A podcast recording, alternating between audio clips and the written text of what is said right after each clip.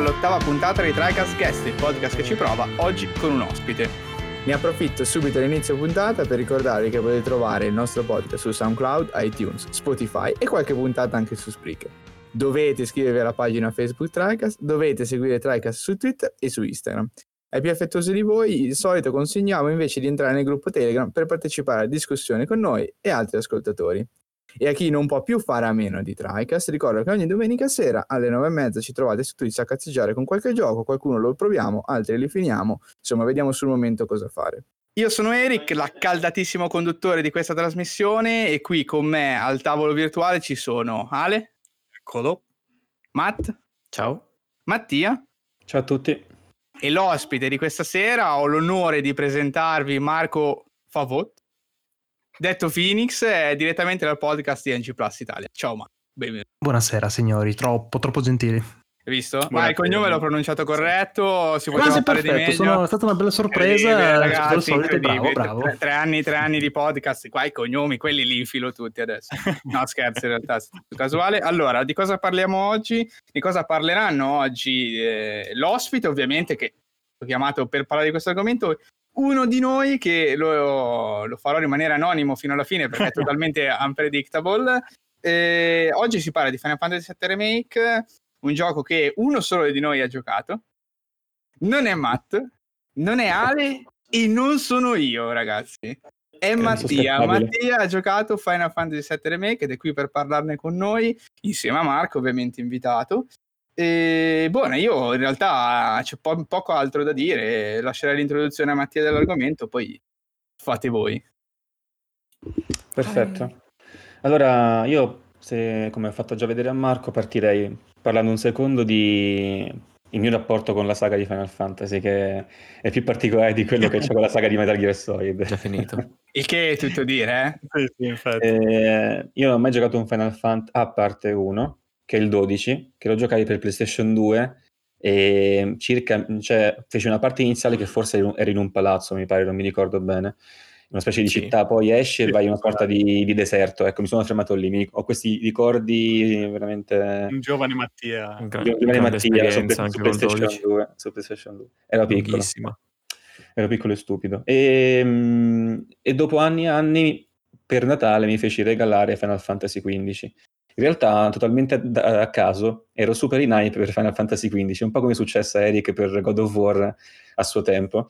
Cioè, dal nulla incominciai a vedere trailer e dissi, oh, potrei anche comprarlo. No, incredibile, sono super fan. Il marketing è stato molto pesante e molto figo anche, cioè comunque qualsiasi cosa usciva di quel gioco, almeno a me, anche a me piaceva molto del 15 sto parlando.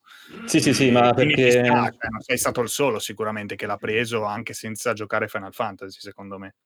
Ah sì, no, probabilmente non sono stato uno dei... l'unico che l'ha preso senza mai, mai aver toccato la saga. Effettivamente il marketing è stato particolare e a volte anche falso, come il, trailer Omen di Final Fantasy XV, però vabbè, non è questo il momento di discuterne. Sta di fatto che ho giocato il 15 e mh, arrivato a un certo punto ho chiuso il gioco e l'ho venduto perché mi aveva totalmente stancato. Qua, il livello che mi ha totalmente stancato e fatto incazzare perché è come, è come se avessi una Ferrari con un motore di una Fiat 500 dentro montato.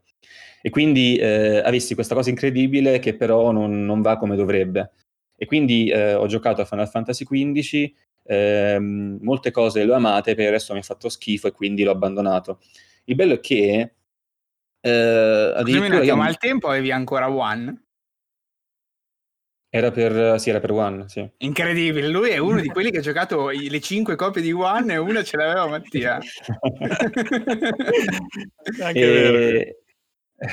e giocai quindi il 15, però il bello è che anche dopo averlo venduto ne riconobbi il potenziale, infatti mi sono cercato un sacco di cose sul 15, io mi sono cercato quello che era il cut content, la trama originale, mi ho fatto anche vedere nei, nei scorsi giorni un insight maggiore. Il mi film sono... l'avevi visto?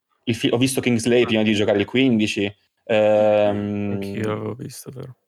Il, poi il film era abbastanza, alla fine era figo, a parte qualcosina, era una bella introduzione. Eh, ho visto quello che doveva essere il concetto del trailer Dawn di, di Omen, che non si sono mai verificati nel gioco stesso.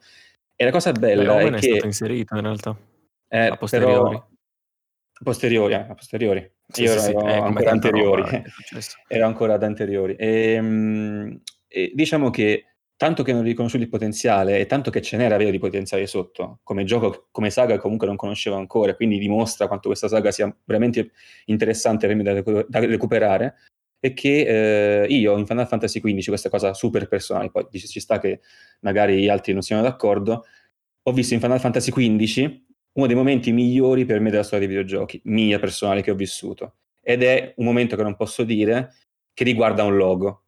Quindi chi sa la cosa avrà capito di cosa parlo. Riguardo un logo. Secondo me concettualmente una, cosa, una delle cose più belle che ho visto nei videogiochi è quella. Non dico altro perché ci sta che magari chi non l'ha giocato e, ed è effettivamente una bella cosa. Vorrei chiedere anche a, a Marco poi, lui veramente brevemente su questo 15 cosa ne pensa. Per me è stato un punto di partenza disastroso, ma da un certo punto di vista mi ha, mi ha, lasciato comunque incollato al concetto del 15 fino ad oggi. Cioè io comunque ogni tanto mi riguardo le cose e cerco su internet. Te invece hai apprezzato brevemente, prima di passare al 7. Io sono sì, brevemente allora... Dici. Prima di tutto concordo quando dici diciamo, del discorso del logo. Una mossa geniale quella è stata ed è una cosa che ho apprezzato tantissimo. A differenza tua, io invece, bene o male, sono sempre stato molto appassionato della saga e aspettavo questo in quindicesimo capitolo, proprio centellinando ogni cosa. Oh, desideravo proprio, bramavo da giocare, dai. E ho trovato un ottimo punto di partenza, come dici tu, un ottimo punto di partenza per questo nuovo discorso di nuove generazioni di giocatori di Final Fantasy, ok? Ha un sacco di, aveva un sacco di materiale buono, interessante, un sacco di materiale grezzo che piano piano hanno limato con il compimento della Royal Edition, che hanno reso il gioco, non dico perfetto, come doveva nascere di base, ma l'hanno fatto avvicinare molto, perché è uno dei motivi per cui consiglio sempre, magari l'ha abbandonato inizialmente, di magari dargli una seconda possibilità, perché hanno aggiunto veramente un sacco di robe, un sacco di, diciamo, di motivi per poterlo giocare e un sacco di tappi ai buchi che c'erano, ecco.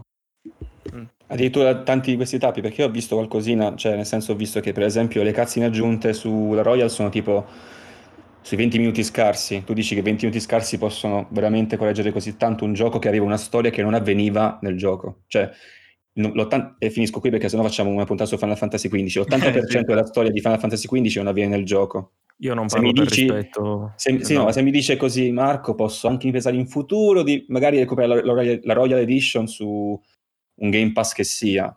Perché se mi dice così, se 20 minuti riescono comunque a Diciamo che ti vanno un po' ad approfondire, ma soprattutto quello che conta tanto sono anche i DLC, quelli con i vari personaggi. Come anche il fatto anche solo di, a livello di gameplay, dell'aver aggiunto la possibilità effettivamente di poter utilizzare chiunque. E da questo, meno male, hanno preso molto spunto per appunto questo set remake, secondo me. È stato proprio il punto di partenza da cui far evolvere e ottenere quello che poi abbiamo giocato effettivamente con quest'ultimo capitolo. Ok, perfetto. E vabbè, magari un giorno recupero la Royal Edition più i DLC uh, di, Final Fantasy XV, almeno per controllare, per controllare perché io, io che accadrà. rimango sempre molto curioso alla fine. Ecco, io sì, non l'ho toccato, sfiorato neanche Final Fantasy XV base, però appunto della Royal, di quello che ho visto, di quello che vedo dei video, cioè è un gioco che voglio comunque provare a giocare. Poi che magari non mi piacerà pieno, va bene, però comunque mi sembra sempre figo e appunto tutte le varie possibilità aggiunte, come avete detto adesso, dei personaggi utilizzabili e di tutto il resto, insomma, dell'automobile, se non erro, che non è più su binari.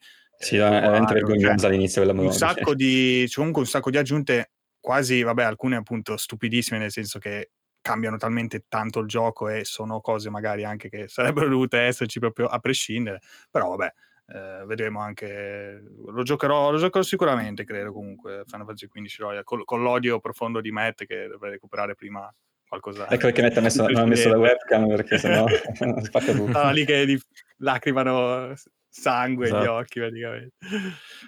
Vabbè, partendo, dal, sì, partendo appunto dal, dal 15 cioè alla fine ho avuto sempre un interesse per Final Fantasy che non si è mai concretizzato e devo dire che non ce l'avevo neanche fino a poco prima della release del 7 remake. Ho visto veramente pochissimo di trailer e il resto, anche perché ho totalmente disilluso nei confronti dei nuovi capitoli della saga e non ero ancora interessato a recuperarmi i vecchi.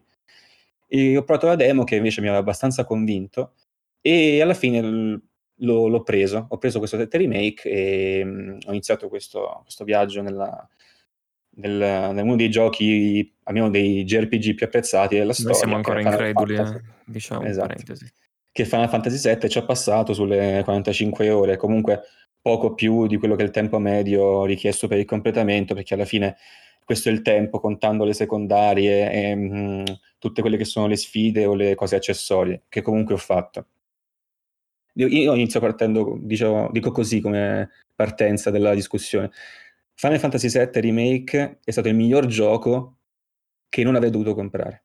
Perché eh, adesso mi, mi ritrovo a dover fare un sacco di cose in più per poter completare il circolo, eh, completare il circolo di, che riguarda questo gioco. Per Sei vari caduto solo. sei caduto dentro, intrappolato proprio. Sì, esatto. Che poi E- intrappolato. Eh, cioè, dipende dove, co- con cosa, diciamo che non è proprio un, un dispiacere. Ehm, quindi, volevamo parlare un po' di questo set, ovviamente eh, per magari molti ascoltatori non sarà una novità sentirsi parlare del contesto, comunque questo Final Fantasy VII parla eh, delle avventure, appunto, le mirabol- mirabolanti avventure di Cloud e i suoi fantastici amici. Di Cloud, fai, che fai questo, lo spottino, fai lo spottino, come quello di che questo Spotify. ex soldier, che, no, no, adesso non è il caso. Ehm, questo ex soldier, questo sorta di milita- ex militare che si trova in questa città chiamata Midgar, in questo mondo, mh, per ora almeno, almeno a me sconosciuto in gran parte, cioè questo deserto e questa città nel mezzo del deserto, sembra che non ci sia nient'altro nel mondo. Tu Marco correggi, Eh, questo se mondo dice chiama- cavolate, mi raccomando, eh, sei libero. eh. Proverò. E, mh, questo mondo appunto sembra dis- deserta a parte la città, chiamata Midgar. Cloud è lì ed è un mercenario e si ritrova a, com- a combattere, si trova a lavorare eh, con l'Avalanche, questa mh, sorta di eh, gruppo distaccato dal- da un altro gruppo più grosso di eh, ecoterroristi che praticamente puntano a ristabilire eh, tramite la prima missione, la famosissima Bombing Mission, eh, è fatto molto famosa comunque nel contesto di Final Fantasy o comunque dei JRPG, appunto a ristabilire quello che è un ordine naturale nel corso delle cose, una sorta di messaggio un po' ecologico contro comunque quella che è l'industria che prosciuga il pianeta, che comunque già di suo sembra prosciugato perché non c'è assolutamente, almeno in quello che si vede nel gioco, veramente nulla, cioè c'è questa distesa deserta e questo punto grigio in mezzo che sarebbe Midgar. Molto bello come concetto che non avevo mai visto prima d'ora perché appunto il set non l'ho mai giocato, mi sono mai interessato, di questa città fondata su un pilastro con delle placche sopra che eh, a sua volta hanno un, poi un sotto mh, a- ambiente dove la gente vive che sono appunto le slums, le, eh, i bassi fondi della città. Quindi immaginiamo una sorta di ombrellone. Sulla cima dell'ombrellone, dove appunto batte il sole, ci sono Una le persone pizza. che vivono, le persone adagianti, una pizza su, un- su uno stecco, però, su un albero, su, su un tronco. E sotto, questa, sotto l'ombra della pizza ci sono altre persone che vivono a loro volta. È molto, molto bello come concetto, che era stato molto valorizzato, quello che ho capito, con dei bei artwork ispirati a un mondo comunque industriale, ehm, già nell'originale, che qui hanno portato alla massima potenza, grazie comunque a compositing di sfondi, quindi mischiando effetti veri, tra virgolette, 3D con, ehm, con artwork eh, pratic- praticamente, eh, che si sono già visti anche nella storia dei videogiochi varie volte, qui sono veramente fatti bene, a parte alcuni scivoloni che non si è ancora capito e forse dovrebbe essere relativo al fatto che il gioco gira solo su PlayStation 4 per adesso, perché effettivamente sono stati trovati dei file di questi, di, sfo- di questi sfondi che a volte, ma sarà tipo succede magari due volte mi pare nel gioco questa cosa, dove sono veramente sgranati, sono veramente in bassa risoluzione e ti rendi conto che tu stai guardando un muro vicino con un dipinto sopra, invece di dare illusioni di un paesaggio molto lontano. Capita due volte e praticamente sono super sgranati, l'effetto è molto brutto. Però su PC hanno trovato, non lo so, con data mining, non so cosa hanno fatto, non sono preciso perché non so nient'altro al riguardo, eh, par- eh, gli sfondi HD di questi sfondi che in teoria dovrebbero essere tutti eh, slabrati, tutti che non si capisce. Eh, se sono in bassa risoluzione, sono stati mal caricati, non caricano, o se sono, troppo vicini rispetto al giocatore. Quindi comunque esistono delle versioni HD. E quindi questa Midgar ha reso molto bene grazie a questi, queste tecniche di compositing. Si vede appunto questo enorme pilastro quando sei nei bassi fondi, si vedono queste placche che oscu- oscurano totalmente il cielo e i raggi di sole o della luna che attraversano questi spazi ristretti fra le placche superiori.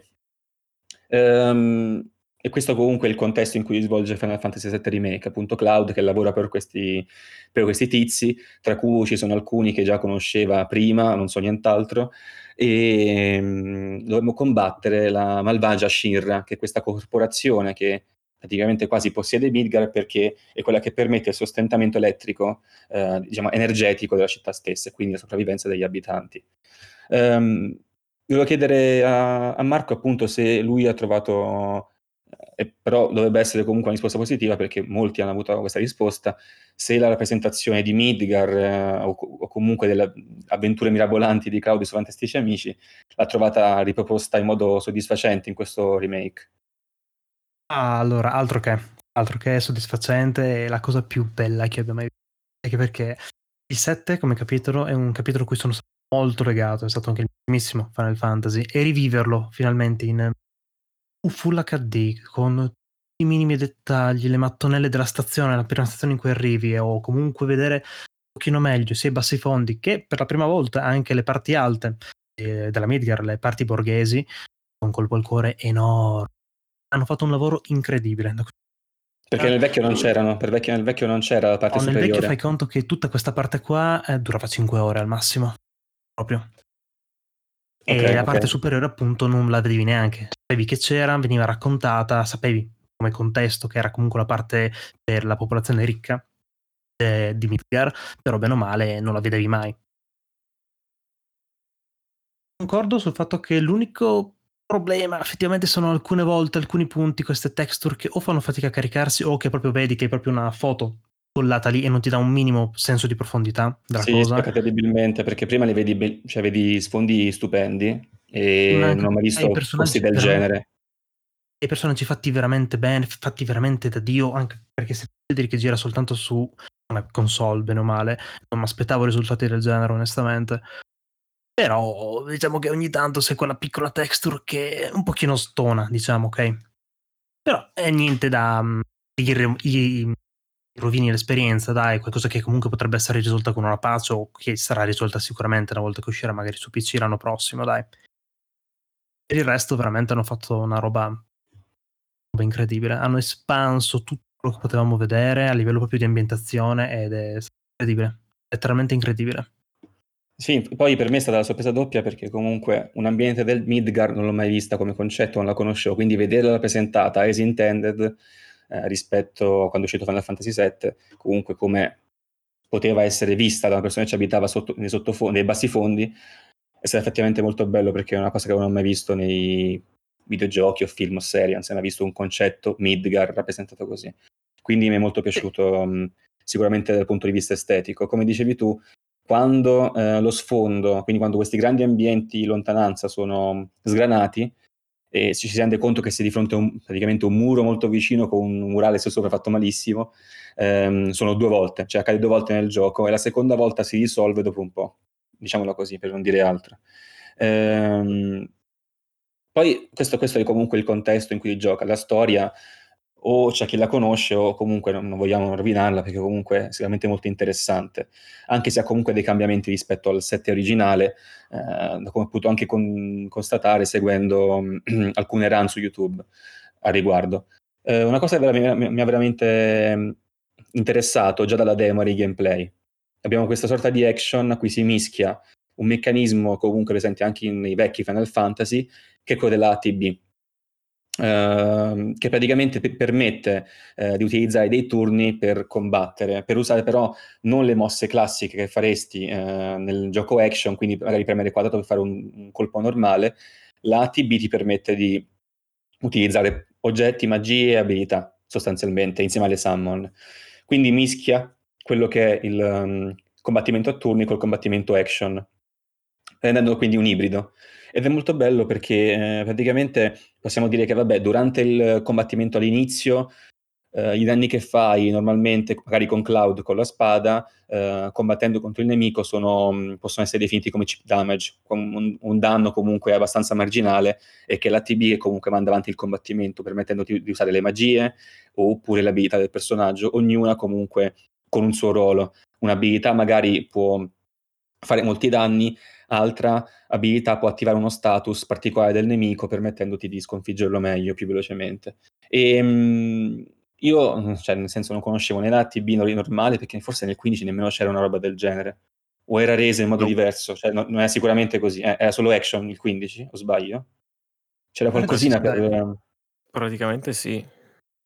Ok, non c'è, non c'è nessuna barra da caricare, vero? Perché magari mi, scordo io, mi, mi ricordo benissimo il combattimento del 15. farti Ce n'è una per le mosse finali, tra virgolette, se vogliamo. Ok. Però Cioè le magie le usi così, le magie le usi come se fosse un pulsante qualsiasi, vero? Sì. Ok, bello, bello. Quindi l'unica cosa che mi comunque- ricordo di tattico... Scusa Alessio, No, no, vai. vai, vai. No, no, vai Mattia, tranquillo. L'unica cosa mi ricordo di tattico del 15 è che più eri lontano, più potevi fare i moltiplicatori di danno trasportanti con la spada con Noctis. È l'unica cosa tattica forse del 15 di combattimento. Eh, no, volevo solo dire, visto che avevo provato la demo alla Games Week, non mi ricordavo effettivamente questo dettaglio. Quindi, comunque, ehm, come dicevi, il- i colpi di spara classici eh, vanno, vanno in automatico, eh, come insomma succede anche per dire con Xenoblade, magari. O con, Eh, no, non vanno Beh, non in automatico, eh, non vanno in Ah, i automatico. colpi, colpi base no? No, tu, tu, tu li, li fai come se stessi combattendo con, Ah, ok, eh, ok, cosa, come anche- con Nier, cioè no. quadrato, attacco normale, Sì, sì, ah, eh, ok, triangolo ok, mi pare che è quello pesante. mi ricordavo, vedi. In modalità classica c'è, c'è- vanno... c'è il roll col cerchio. Sì, sì. Ok, ok, niente. niente. Invece nel- se fai la modalità classica come difficoltà te lo fai in automatico. Ah, ah, Esatto. ok, invece in altre Sì. modalità, ok, capito, ok, ok, niente. che neanche tanto ben ottimizzata perché è stata anche aggiunta in seguito, è un po', cioè un po' fatta un po' così, ecco. Non è tante, Sì, cioè, neanche l'hanno alla anche fine, loro, quindi sì, sì. Ah, l'avete provata la classica? No, Forse no. Marco? No, in realtà no, ero Ah, ok. più interessato a sperimentare appunto quel gameplay anche perché Sì, sì, ci sta. È quello Poi mi sembrava un po' un peccato. Infatti. E a me comunque ha stupito perché ovviamente non, avendo po- giocato veramente poche volte con giochi a turni, cioè, gio- cioè, il Pokémon è stato il- l'unico gioco a turni che ho fatto per tanto tempo, ehm, mi è interessato unire questa strategia a, a comunque un comparto action che ti permettesse di, di svolazzare in giro e tirare spadate a chiunque. E non solo, perché nel set remake puoi impersonare anche gli altri personaggi del party con uno switch, cioè con una pressione delle freccettine direzionali sul controller. Quindi puoi passare a un altro comprimario come Barret o Tifa e lì hai tutto un altro personaggio con diversi attacchi e con diverse abilità. Quindi è sicuramente molto profondo da mm, esplorare ed è interessante da, mm, da sperimentare. Praticamente la barra TB eh, si carica facendo danno, ma anche non solo, anche con altre cose, eh, e ti permette di usare le abilità, le magie che hanno dei livelli. e praticamente si passa. Io ho giocato il gioco in inglese, eh, audio e sottotitoli, perché dopo ne parliamo, magari il, l'adattamento italiano è un po' fallace in alcuni punti, quindi nonostante quello amer- americano sia un po' rozzo per alcune cose, è preferibile. Anche Sì, diciamo che- sono peggiori, cioè per quanto mi riguarda. In Sì, italiano diciamo che dici? tu l'hai giocato col match eh, esatto, nel senso che la localizzazione inglese, lato ovviamente doppiaggio e testi, cioè quella fatta da- dagli stessi sostanzialmente, cioè la traduzione letterale. Invece nel caso appunto del- dell'italiano hanno eh, tradotto l'audio giapponese, quindi nel- mettendo inglese eh, il doppiaggio, l'audio, cioè il, il testo italiano creava qualche Sì, piccola grande praticamente divergono. Parlato differente. e sottotitoli sono due cose diverse. Eh, esatto, esatto. E, e idem ovviamente con, con l'inglese, vabbè, ma nel caso, cioè no, nel caso giapponese, vabbè, tanto non è che lo capisci, però vabbè, di fatto Era preso anche quello. quindi- la, super notizia all'inizio che- della demo che avevano Sì, è vero, fatto. molti si erano lamentati, si notavano Sì. sta cosa. Sì, sì, Dicevano sta. che alla fine entrambe le parti avevano localizzato per conto loro, quindi molto di quello che si sente in inglese e molto Sì, di quello sì. che si legge in italiano Immagino succeda spesso, adattato per la cultura nostra, diciamo, Esatto, o esatto. Il giapponese però non lo capisci, non lo- quindi non è che ti preoccupi tanto se leggi il testo, cioè, anzi, Eh, vai ti della fi- sulla fiducia lì, dai. Eh, esatto, esatto. Invece anche l'inglese, sai, per abitudine comunque adesso guardiamo tante serie tv, tanti film in lingua originale, lo noti, magari ti dà, poi ovviamente beh, è personale, dà più o meno fastidio, secondo me quello ci mancherebbe. Ma comunque niente, giusto, giusto per Sì, io per avere aggiungere. maggior fedeltà, appunto, perché ho notato, cioè, gente che sapeva dell'originale diceva effettivamente questa parte in italiano non ha alcun senso anche ri- rispetto ai dialoghi dell'originale, quindi ho preferito cambiare la lingua alla console per giocarlo con audio inglese, altrimenti non puoi cambiare normalmente, Ah, devi ah, forse ok. cambiare lingua alla console. Scomodo. Ehm, eh sì, c'è un passaggio in più, però fatto quello mi sono voluto il gioco, perché veramente a volte tu senti che dico, se capisci l'inglese, senti quello che dicono e leggi sotto, Eh, e dici sì, che cioè, Ah, non, sì, ti- non riesci a far pace con i sottotitoli. No, no. È, è- è fastidioso effettivamente, perché dico una cosa e tu ne leggi un'altra. Cosa Marco, scusa? È un pugno nel cervello una roba del genere. A un certo punto anch'io nella demo non capivo più nulla a un certo punto. Cioè, eh, Sì, quale Che segue dei due, qua? dici? Esatto, esattamente.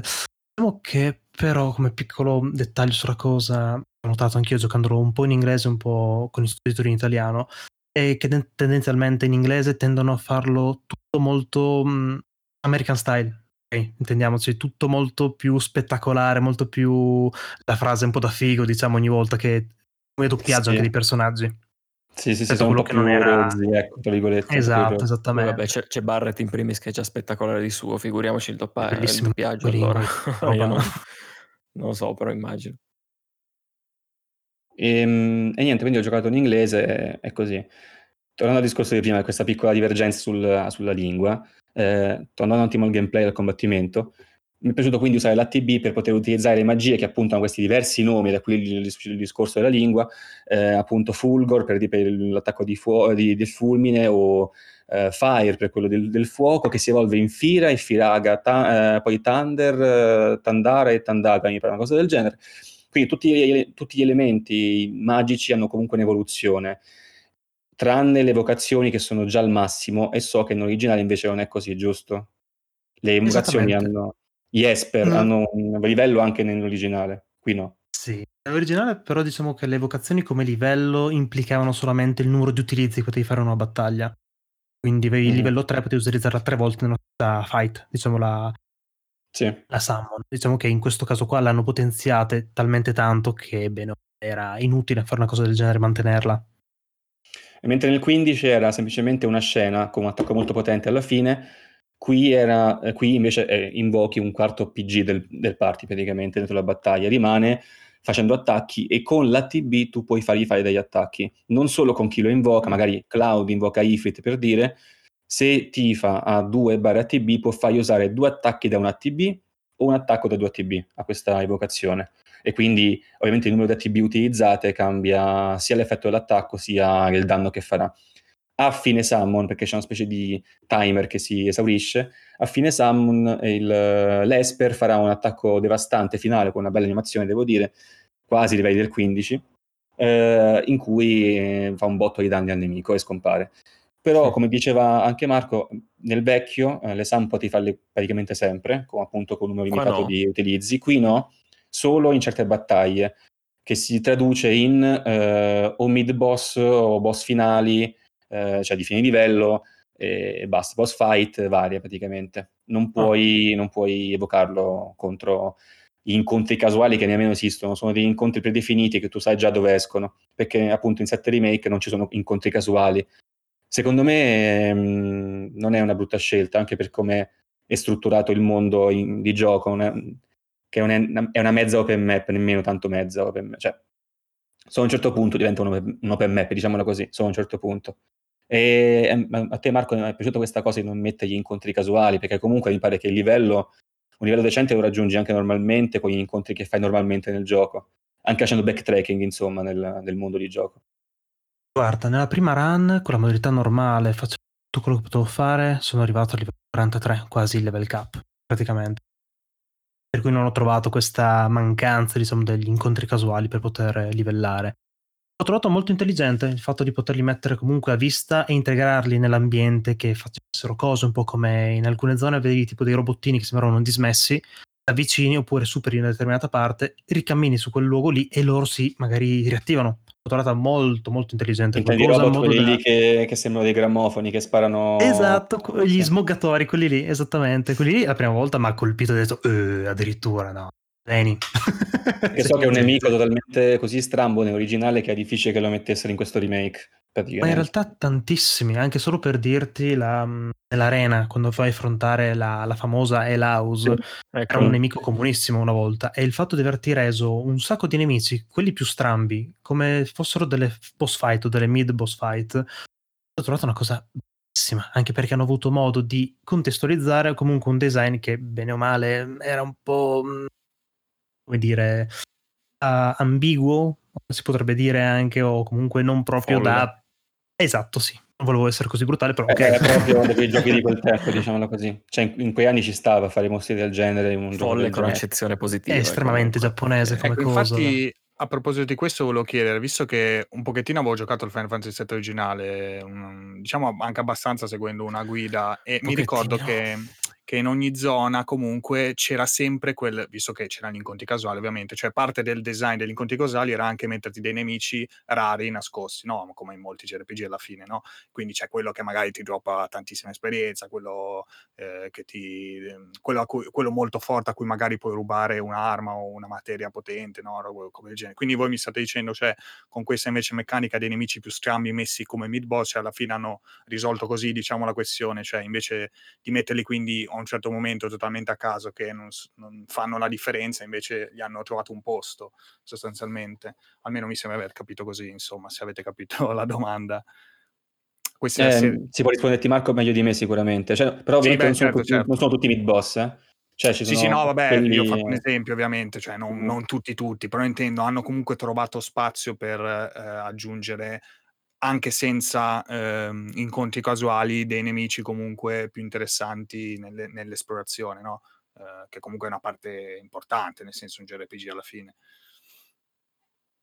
Uh, sì, sì, sì, sì, l'hanno fatto, hanno messo anche diverse apparizioni di questi mostri magari un po' più forti, comunque delle variazioni, delle mutazioni di questi mostri base, magari tramite qualche subquest o tramite alcuni punti magari un po' più nascosti della mappa dove tu vieni premiato come esplorazione eh, e affronti esatto. un nemico un po' più forte, diciamo. Esatto, esatto, figo. Sì, sì. Perfetto. Perfetto. E, ehm, infatti lo smogatore è un nemico che trovi ogni tanto, mentre appunto questa casa è un nemico che esce a un certo punto del gioco. E, unico. Mh, mm, unico. Eh, sì, perché in origine non era unico invece.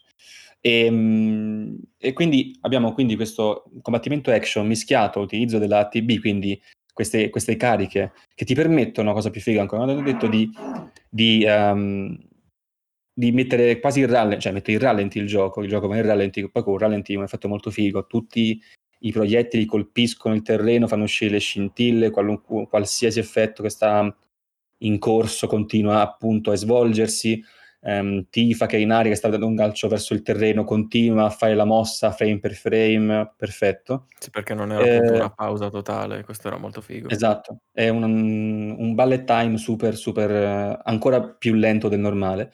E quindi puoi apprezzare... Come super hot praticamente, che è lentissimo. Praticamente, sì, mm. esatto. Quindi puoi apprezzare comunque la scena che sta avendo, esteticamente sempre stupenda praticamente.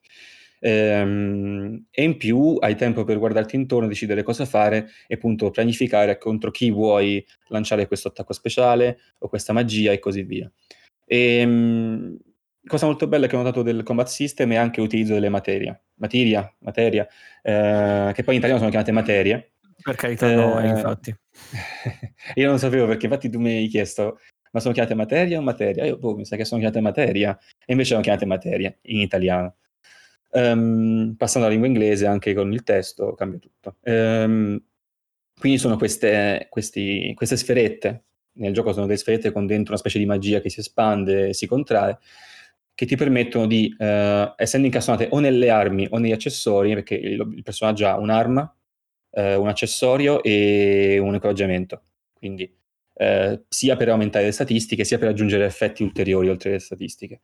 Queste materie possono essere incastonate negli accessori e nelle armi e ti permettono di eh, avere delle possibilità, anzi praticamente sono quelle che costruiscono il combat system durante il gioco e lo espandono perché ti permettono di avere nuove abilità, eh, nuove magie, eh, modi per legare magie ad effetti particolari oppure ti permette di eh, fare so, un boost della barra TB fin da inizio scontro una del genere, io c'avevo tipo a livello 3, quindi partivo con, con praticamente partivo con due barre ATB complete quasi inizio scontro alla fine del, del gioco praticamente. Ehm, e eh, materia, che ti, materia che ti permettono di far livellare altre materie e così via. Tutto questo che rende praticamente molto, molto godibile quello che è il... Um, come posso dire? Che è la progressione del combat system nel gioco praticamente.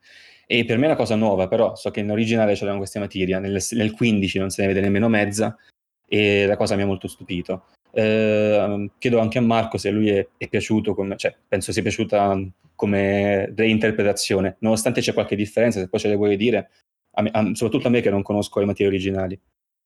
Allora, di base materia, le materie come tipologia di avanzamento, di progressione del gameplay è una cosa unica di Final Fantasy VII, anche perché come caratteristiche Final Fantasy hanno che ogni capitolo praticamente hanno ognuno un diverso, una diversa tipologia di progressione. Come l'8 ci sono i Guardian Force con i Junction, 4 livelli e prendibilità col livello e via così. La materia appunto era una cosa caratteristica appunto di Final Fantasy VII e il fatto che l'abbiano comunque mantenuta e espansa rispetto comunque all'originale perché ora hai anche la possibilità di avere delle abilità anche con l'equipaggiamento un po' alla Final Fantasy IX oltre che non le derivanti appunto dall'equipaggiamento della materia ho trovato una, cosa, una scelta molto interessante tra l'altro chiaramente ci sono un sacco di materie in più rispetto all'originale in questa parte hai un sacco di abilità diverse magie diverse abilità di supporto diverse rispetto a una volta. È stata una cosa parecchio interessante. Anche perché ce ne sono di più addirittura. Sì, nel senso sono limitate male perché non hanno messo quello che potevi fare, però ci sono state alcune aggiunte molto carine, diciamo che erano parecchio interessanti, anche perché a livello di proprio combo che puoi fare con magari eh, l'effetto elementale per poterti parare diciamo, dai appunto o magie elementali o dagli effetti come prevenire lo status morte, equipaggiandoti comunque la difesa anziché nell'attacco una determinata materia, è una cosa parecchio carina, dai. Dà comunque una profondità al gameplay enorme da questo punto di vista. Certo. Eh, scusa, dicevi Matt prima? Uh, no, chiedevo se ce n'erano anche in più per sfruttare il nuovo sistema di combattimento alla fine, cioè se ce n'erano proprio per l'occasione. Qualcosina c'è, hanno messo per esempio, quella che mi viene più iconica che hanno aggiunto adesso proprio per questo stile di combattimento un po' più action, il fatto di poter fare o una specie di tipo parata e mh, poter comunque schivare, perché se no altrimenti era una cosa preclusa, para- o paravi o schivavi, solitamente nel gioco normale. Questa materia qua Ok. puoi parare e schivare contemporaneamente, oppure puoi schivare e nel contempo fare in automatico un attacco ai nemici. Quando È la fai perimateria, una dici? schivata con successo. Esattamente. Oh, ok. Ok. È la perimateria che ti serve poi per un, per un combattimento. Io so- l'ho usata per un combattimento non specifico, e comunque è molto bella perché aggiunge quasi la possibilità di, di stare giocando quasi, cioè, quasi un Souls perché hai rollata, hai una stance che ti permette di fare un vero e proprio parry con un contrattacco successivo e in più hai questa parry materia che ti permette con una combinazione di pulsanti di fare una sorta di salto laterale eh, che ti fa il parry più la schivata, come diceva Marco. Quindi secondo me è stato veramente ben congegnato tutto il sistema di combattimento ed è... cioè io giocherei volentieri altri 3-4 giochi del genere con lo stesso sistema di combattimento, non per forza Final Fantasy, sarebbe comunque bellissimo da, da giocare. Non mi sono mai stancato di giocare con questo sistema di combattimento, con le materia, con um, tutte le possibilità che abbiamo date anche comunque dal combat system action stesso e non per forza le ATB. E, Fantastico. e questo, questo sistema di combattimento poi ovviamente possiamo dire aggiunge il picco della sua versatilità o comunque bellezza di uso grazie a Shadley, giusto Marco? Penso che hai capito cosa intendo. Assolutamente sì.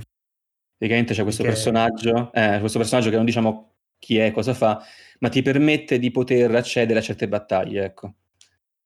Particolarmente difficili.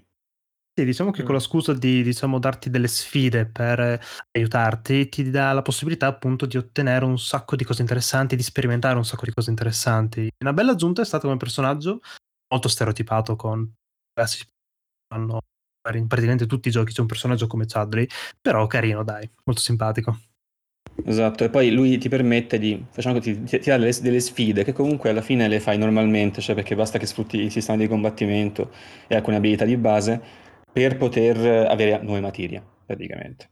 Ed è interessante perché comunque questo vuol dire che devi impegnarti per ottenere un po' tutti i potenziamenti, non che sono cose incredibili, però anche semplicemente materie che possono esserti utili eh, nel corso normale del gioco. E questo ti invoglia comunque a combattere, a sfruttare meglio il combattimento e non semplicemente a spammare attacco e buttare la magia più potente che c'hai e finito lì.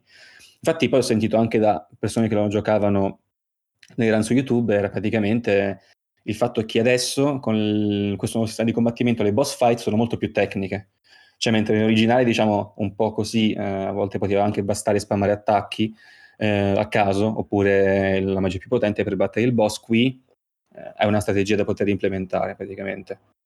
Eh, tu not- questa cosa l'hai not- notata, Marco, per, per- per me ovviamente non c'è la differenza. Tantissimo, anche solo per dire la prima boss fight che bene o male abbiamo visto penso tutti tramite Sì. demo eccetera Sì, sì. eh, la Scorpion Ovunque. Guard nell'originale avevi comunque un minimo di strategia quando alzava la coda di non attaccare però bene o male anche se lo facevi non succedeva niente di così eclatante in questa nuova modalità qua hanno primo delle fasi di combattimento della boss fight proprio è una cosa che mi ha colpito tantissimo. Assolutamente stupito, anche solo quando magari inizia a bombardarti che devi andare a nasconderti dietro le macerie. Ho trovato una cosa meravigliosa, meravigliosa. Hanno preso un po' da qui, un po' da lì e hanno reso un veramente bellissima. E questa è solo la prima. Le altre, o meglio, ogni boss fight ha una sua meccanica da dover imparare e da dover sfruttare. Ho trovato una cosa meravigliosa. Hanno fatto una roba sì, un lavoro eccellente. Anche io l'ho notato, Sì, sì, la, sì. quanto al sono profonde, non avendo comunque paragoni da fare. E comunque so che, non so il nome, non so la mansione, so che qualcuno che era coinvolto in Monster Hunter ha comunque aiutato nello sviluppare il combat system di 7 Remake. C'era qualche- qualcuno che ha, giocato- che ha lavorato Ah, in Monster sì. Hunter comunque per il Avevo combat system di Monster. Hunter. Sì. Beh, comunque alla fine questo è sempre il solito discorso delle competenze che se sono riversate anche in altri ambiti possono dare valore. E Tra l'altro, non so se ricordate, ma in origine doveva essere invece sviluppato dai Cyber Connect eh, 2, quelli di insomma che fanno Storm, i Ninja Storm. Sì, esatto, sì. Ninja Storm di Naruto, comunque altri, altri action, ecco, hanno fatto l'ultimo Kakarot per dire. Eh, curioso anche quello, magari ecco, quello sarebbe stato praticamente un action puro. Però chissà, loro hanno cancellato il progetto, o Quasi. sbaglio?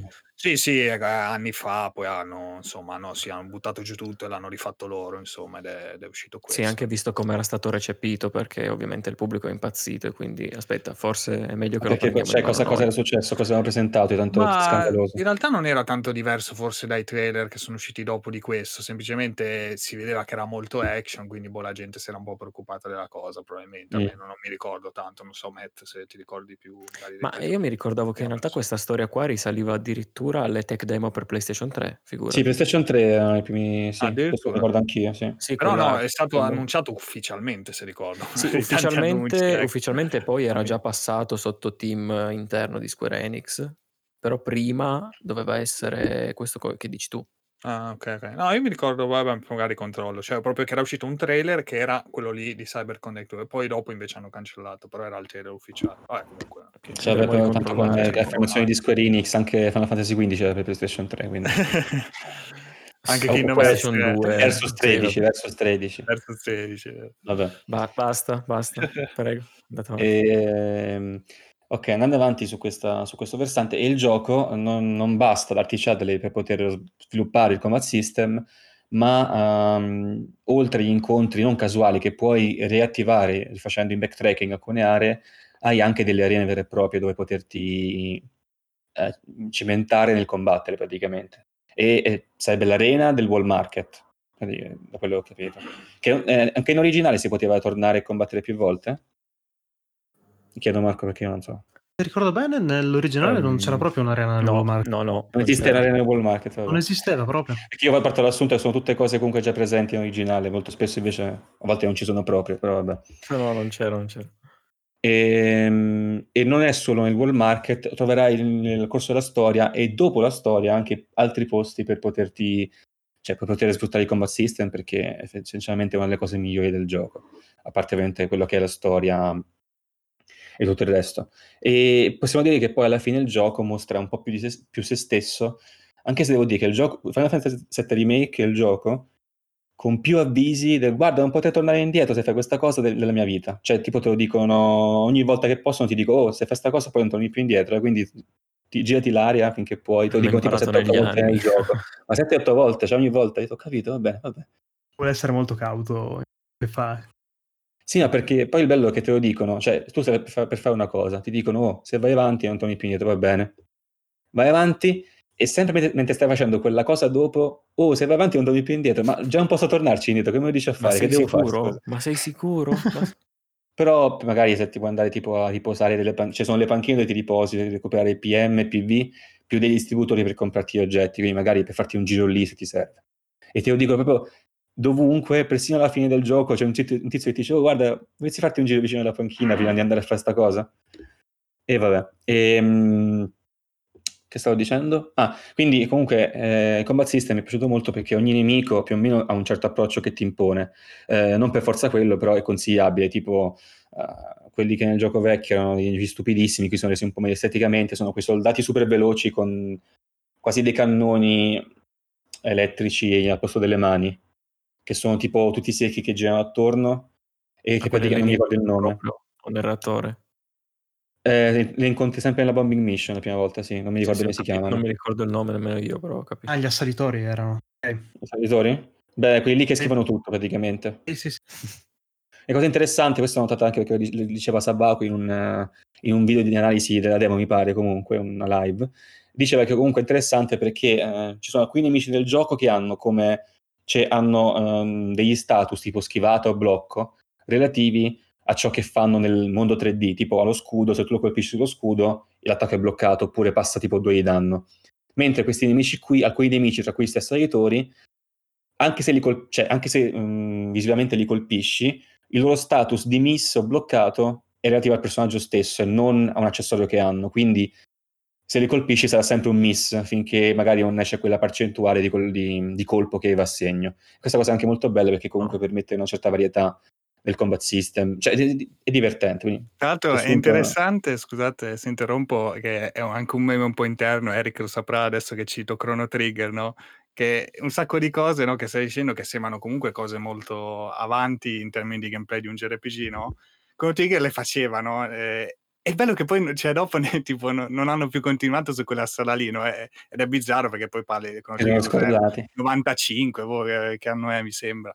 Ed è bizzarro, cioè adesso Sì, parli sì. dello scudo per dire, mi ricordo che in Chrono Trigger, cioè a parte il fatto di avere eh, i nemici a schermo e le aree che rimane tale quale a quella dell'esplorazione nel momento del combattimento e ovviamente l'ATB classico no, di Square Enix che poi avrà, avrebbe messo poi nel beh forse c'era già in qualche Final Fantasy precedente Anche sicuramente. 6, eh? Ehm, quello no, non mi ricordo appunto non mi esprimo Eh, Sì, sì, no, anche se la TB, no, sì, sì. no no però adesso non mi ricordo le- gli anni giusti comunque non era questo il punto La però TB appunto mi ricordo i 4, nemici mi pare. I nemici con lo scudo, che se ricordate c'erano quei nemici che praticamente si mettevano dietro lo scudo, ti guardavano tipo con quegli occhi attraverso la fessura, se tu li attaccavi in quel momento eh, non li colpivi, comunque li facevi zero danno, ti bloccavano il colpo, invece quando si spostavano, uscivano dallo scudo, li attaccavi, eh, sempre quindi con l'utilizzate V, li colpivi, no? così una curiosità che ogni tanto Sì, si sì, pensa, sì. Eric, e dico, ah ma guarda che Chrono Trigger. Chrono Trigger è migliore di Final Fantasy VII Remake. Il Il giudizio di altri. Vabbè, comunque, E- scusate. Comunque sì, alla fine mh, mi è piaciuto molto come combat system, come l'ho detto tipo 100 volte fino adesso, quindi per me è totalmente promosso e anche Marco eh, l'ha apprezzato. Una cosa Marco, ma tu le hai finite tutte quante le arene di- del 7 remake? Tutto? Sì. Si è Ho spaccato, Marco. fatto Ti praticamente spaccato, come hai detto. Sì, sto facendo praticamente anche la seconda run in modalità difficile che va ad aggiungerti comunque un sacco di robe tramite anche arene in più e simulazioni in più da fare e comunque anche Mm. la presenza di boss segreti. Appunto in questa Ah, non lo modalità sapevo difficile. questo. Oh, sì, oh, sì. Eh, Eh, dove faccio un, giro- un giretto un giorno di Cioè, questi. Eh, va fatto. e ci sono più boss?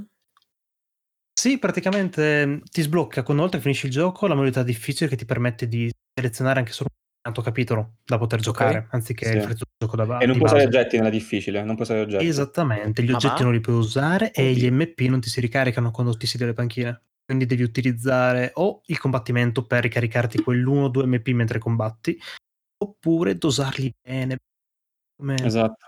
Ecco, una cosa importante che mi ricordato Marco è che le armi qui si espandono, cioè non so, nel 7 remake comunque, non so nel 7, in altri giochi si possono espandere le armi, cioè apri questo menu con del- dei pianeti, più, sembra dei pianeti fatti di materia praticamente, con dei satelliti e ogni, satelliti, ehm, ogni satellite ha una abilità per l'arma che sia più 8 di attacco fisico, più 8 di attacco magico, eh, se eh, Cloud si mette in um, operator mode sarebbe la modalità, cioè l'attacco pesante, hai 10% di danno in più e così via. Aggiungi una materia agli slot disponibili e così via. Quindi ogni arma può essere poi espansa eh, secondo le tue necessità. Addirittura c'è, c'è l'espansione automatica in eh, offensiva, difensiva, equilibrata. Oppure poi puoi farla tu manualmente, l'ho fatta sempre manualmente. Addirittura c'è un personaggio già citato che ti permette di azzerare i potenziamenti, ri- ridarti i punti espansione e rifare da capo se vuoi comunque riassettarti un'arma a tuo piacimento. Quindi Mm. questa cosa ulteriormente aggiunge profondità e varietà al combat system. Ehm, e ovviamente poi ci sono più armi per ogni personaggio, quindi alla fine eh, ci perdi veramente un sacco di tempo. Cioè, in modo buono perdi molto tempo per, per, possiamo dire, sistemare un personaggio prima delle battaglie o delle boss fight. Quindi prima della battaglia apri il menu, sistemi le materia in modo in cui più ti serve, puoi scambiarle perché a volte di- certi personaggi del party se ne vanno, altri vengono, quindi le togli a loro per metterle a te. poi le rimetti a loro quando servono un'altra volta i personaggi, cambi eh, l'arma potenziandola a dovere, magari scopri che c'è un'abilità che può, farti ut- può esserti utile, come ha detto adesso Marco nel New Game Plus, diciamola così, i PM non si ricaricano, quindi è necessario che tu metta delle abilità nell'arma che ti dicono recuperi i PM quando ricevi i danni, per esempio. Quindi è stata una bella pensata, cioè ogni volta il combattimento è pensato, non solo a livello di pulsanti da premere, ma a livello di assetto prima di iniziare. Per me almeno è nuovo, poi magari okay. ne ho fatti 50 così di giochi, prima non l'ho mai provati. ehm, io invece non ho, non ho finite tutte quante le arene, una anche un po' per sbrigarmi, perché effettivamente è abbastanza una mazzata. E, e sec- eh, non dico altro, ma è la seconda volta che incontri Chadley che ti propone una cosa di arene, diciamolo così. Forse Marco ha capito, in quel palazzo. eh, è, è, dove c'è quel centro, ok. E, però l'ho fatte tipo 3 su, su 6, mi pare perché le altre, perché a volte queste sfide ti richiedono di usare un solo personaggio contro ondate di nemici una dopo l'altra, e lì non hai possibilità di riassettarti le materie, quindi un po' di andare anche a fortuna, non sapendo cosa viene dopo. È un po', quindi per non per- perderci mille ore, perché comunque ti tolgono tempo, non le ho fatte tutte. Eh, in più, le materie in questo gioco, le summon materia, non sono ottenute a caso, a parte qualcuna che sono legate comunque all'esplorazione del, del, della mappa, ma le devi ottenere tramite sfide, appunto, devi combattere contro la stessa Esper per, per poter ottenere alcune. E certe battaglie sono veramente difficili. Contro il Liviathan io non so come ho fatto a batterlo. Cioè, non, ha fatto la, la, la, finisher praticamente, ha fatto la finisher eh, ed è rimasto forse solo Barrett che si è alzato con, con tipo 10 PV. allora, visto che c'è Magnify Materia più Revival Materia, allora l'ho fatti rivivere tutti e abbiamo sconfitto non so come, perché poi c'è, alle, fasi un, po' strane in Liviathan, non ho ben capito um, come ho fatto a come l'ho buttato giù in ogni caso. E, e questo. Eh, per quanto riguarda la storia eh, del gioco, è la prima volta che comunque la esperienziavo, diciamo. So qualcosina di quello che succede anche dopo, ma per, cose, per motivi naturali, perché certi spoiler sono quasi mh, possibili da evitare eh, forse solo per, per Eric, mm, sono impossibili da evitare. E, um, la storia è particolarmente interessante, mi è molto interessato, togliendo la parte finale. Um, mi è molto interessato e ho trovato veramente molto ben scritti i personaggi. So che comunque ha fatto qualche confronto che sono a volte anche più espressivi o un po' più approfonditi anche del, um, di originale, almeno in questa prima parte Ai che cavoli. si può vedere. Eh, a di- poi ho trovato comunque un lavoro... Dubbio, sì, no, più espressivi eh, a livello e ho notato poi eh, ho notato che c'è anche stato un grandissimo lavoro sulle, sulle espressioni, sulla resa grafica, perché non abbiamo detto, ma comunque un gioco del genere gira a 30 fps quasi sempre fissi su PlayStation 4 base ed è incredibile da vedere. È stato fatto un lavoro incredibile su questo Unreal Engine 4. Sulle espressioni facciali mi sembra che abbiano proprio utilizzato una nuova tecnologia Square Enix. Eh, sì, praticamente eh. a seconda di come fa il doppiaggio il tizio, il software capisce, tra molte virgolette, se è uno stato d'animo arrabbiato, se è felice e modifica leggermente i lineamenti a seconda di come mh, dovrebbe essere l'emozione, ecco. Che figo. È molto interessante comunque. Sì, sì. Sta anche poi della nuova generazione, sì, insomma, sì. penso sia un po' anche questi tentativi, questi, queste basi. Poi, Però dirti la verità, comunque hanno fatto solo secondo me quei, personaggi secondari, quelli che incontri in giro per le missioni secondarie, che non ho imparato però, cioè, non so come Marco le ha giudicate, io ho trovate sicuramente a un livello del 15, sicuramente molto migliori come, come svolgimento. Alcune un po' così, tipo trova i bambini dispersi in città e vabbè, lì eh, non puoi fare molto giri in giro. E altre invece comunque ti implicano combattimento, anche boss fight nascoste. Tu Marco come le trovate queste secondarie del, del set remake? Allora, ti dirò, le ho trovate per lo più pensate molto meglio rispetto a quelle appunto che tu del 15. Tante hanno, sono più ragionate, anche dire, a un certo punto della trama, quando normale succede un grosso patatrack, c'è una missione che ti porta a riesplorare una zona che hai giusto appena appena accennato qualche tempo fa perché sentono dei ruggiti, robe del genere. E potrebbe essere pericoloso appunto per gli abitanti che sono qui. Quello l'ho trovata molto molto intrigante. Poi vabbè, giornate, missioni diciamo un pochino così dove devi mettere in salvaguardia un attimo i cittadini e missioni dice trova i gatti, trova i bambini. Ok. Classiche da JRPG ci sono. Sì, esatto Mancava solo portami 10 rape ed eravamo Beh, dai, lì, dai. eh, classiche del videogioco alla fine le trovi anche in The Witcher 3 vai a scopare i Esatto. topetti in camera Skyrim Portami la padella, sì. esatto Sì, sono Ma- sempre un pretesto eh, comunque bello, anche per, farti esplorare, magari, per comunque darti quel riempitivo. È vero, è vero, perché tipo la missione scuse gattini è stupidissima se non lo fai di tuo, come dici tu Alessio, ti permette un po' di girarti i bassi fondi del settore 7, però ecco, mi chiedevo, chiedevo, visto che comunque Final Fantasy è un po' in campana, eh, diciamo non si può permettere di mettere missioni ovunque, di cerchi, cerchi gattini, cerchi bambini, ecco, per questo chiedevo, secondo anche il suo parere, visto che si tende di più eh, comunque del genere, se, se era un po' risollevato da questo punto di vista, perché 15 cioè sfruttavano quanto era grosso EOS, cioè la- l'open, map, l'open world di EOS per farti fammi la foto mh, in quel posto lontano 20 minuti in macchina su binari, eh, quindi vabbè, non lo facevi Mamma mai praticamente quelle E missioni. Mamma volevano un attimino vantarsi della bellezza del mondo che avevano costruito. Era È vero, però, ca- lo, lo vedo anche dalla macchina, insieme a fare le foto per, per il Eh, tizio. ferma, lì. facciamo una foto qui. Eh, bene, facciamo. Era un attimo un auto, autocompiacimento quello, dai. Ehm, quindi, quindi secondario comunque siamo su un livello almeno sulla decenza siamo arrivati, a differenza del 15. Sì, direi medio alto, dai. Medio alto addirittura, ah, io Medio alto, sì, perché diciamo le queste anche così un po' stupidine, diciamo proprio all'inizio, inizio, ok? Giusto per farti un attimo ambientare anche, per dire, ehi, guarda, abbiamo fatto questa cosa molto bella, guardala, guardala, fai qua. Però per il resto eh, sono tutte abbastanza ragionate alla fin fine, secondo me. Bene. Ehm, tornando alla storia, eh, dicevo, ho trovato veramente molto ben scritti alcuni personaggi e ad alcuni ti affezioni veramente comunque. Il corso di 45 euro non è che è un gioco da 10 ore alla COD, quindi hai il tempo di ehm, avvicinarti ad alcuni personaggi del gioco e le espressioni, eh, a parte quella diceva, che diceva adesso, quell'algoritmo probabilmente per le espressioni automatiche è utilizzata per i, per i tizi che incontri in giro, perché ovviamente quelle dei personaggi sono fatti a mano al momento per la cutscene o per la cutscene in engine, sono quasi quante in engine le cutscene, a parte qualcuna in CG in certi momenti particolari. Ehm, eh, e lì sono fatte veramente molto bene, un lavoro sulle espressioni incredibilmente accurato.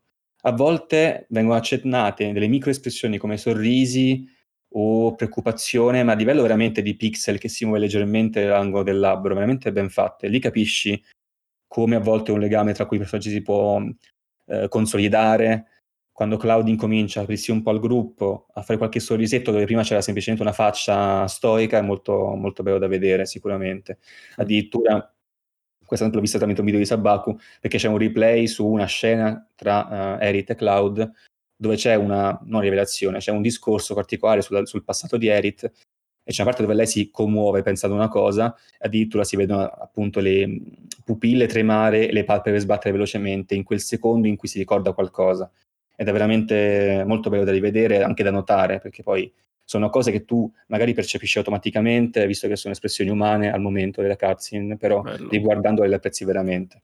E- Eh beh, Eh, sì, cose no. che magari erano possibili anni fa in un Final Fantasy. No, in cioè, una- certo, certo. In una cutscene oppure con una scritta SIG finale, beh, ovviamente adesso cioè, In qualche modo dovevano così.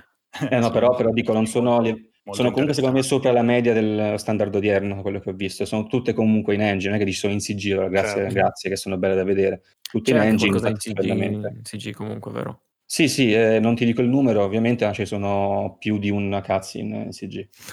ok. Sempre Ehm, spettacolare, immagino. Cioè, visto la qualità. Sì, eh, sì, c'è, ce n'è una che è stupenda, non, non- non- dico nient'altro, ma penso che CG Marchio, sono- penso che Marchio, eh, Marchio, vabbè, ciao.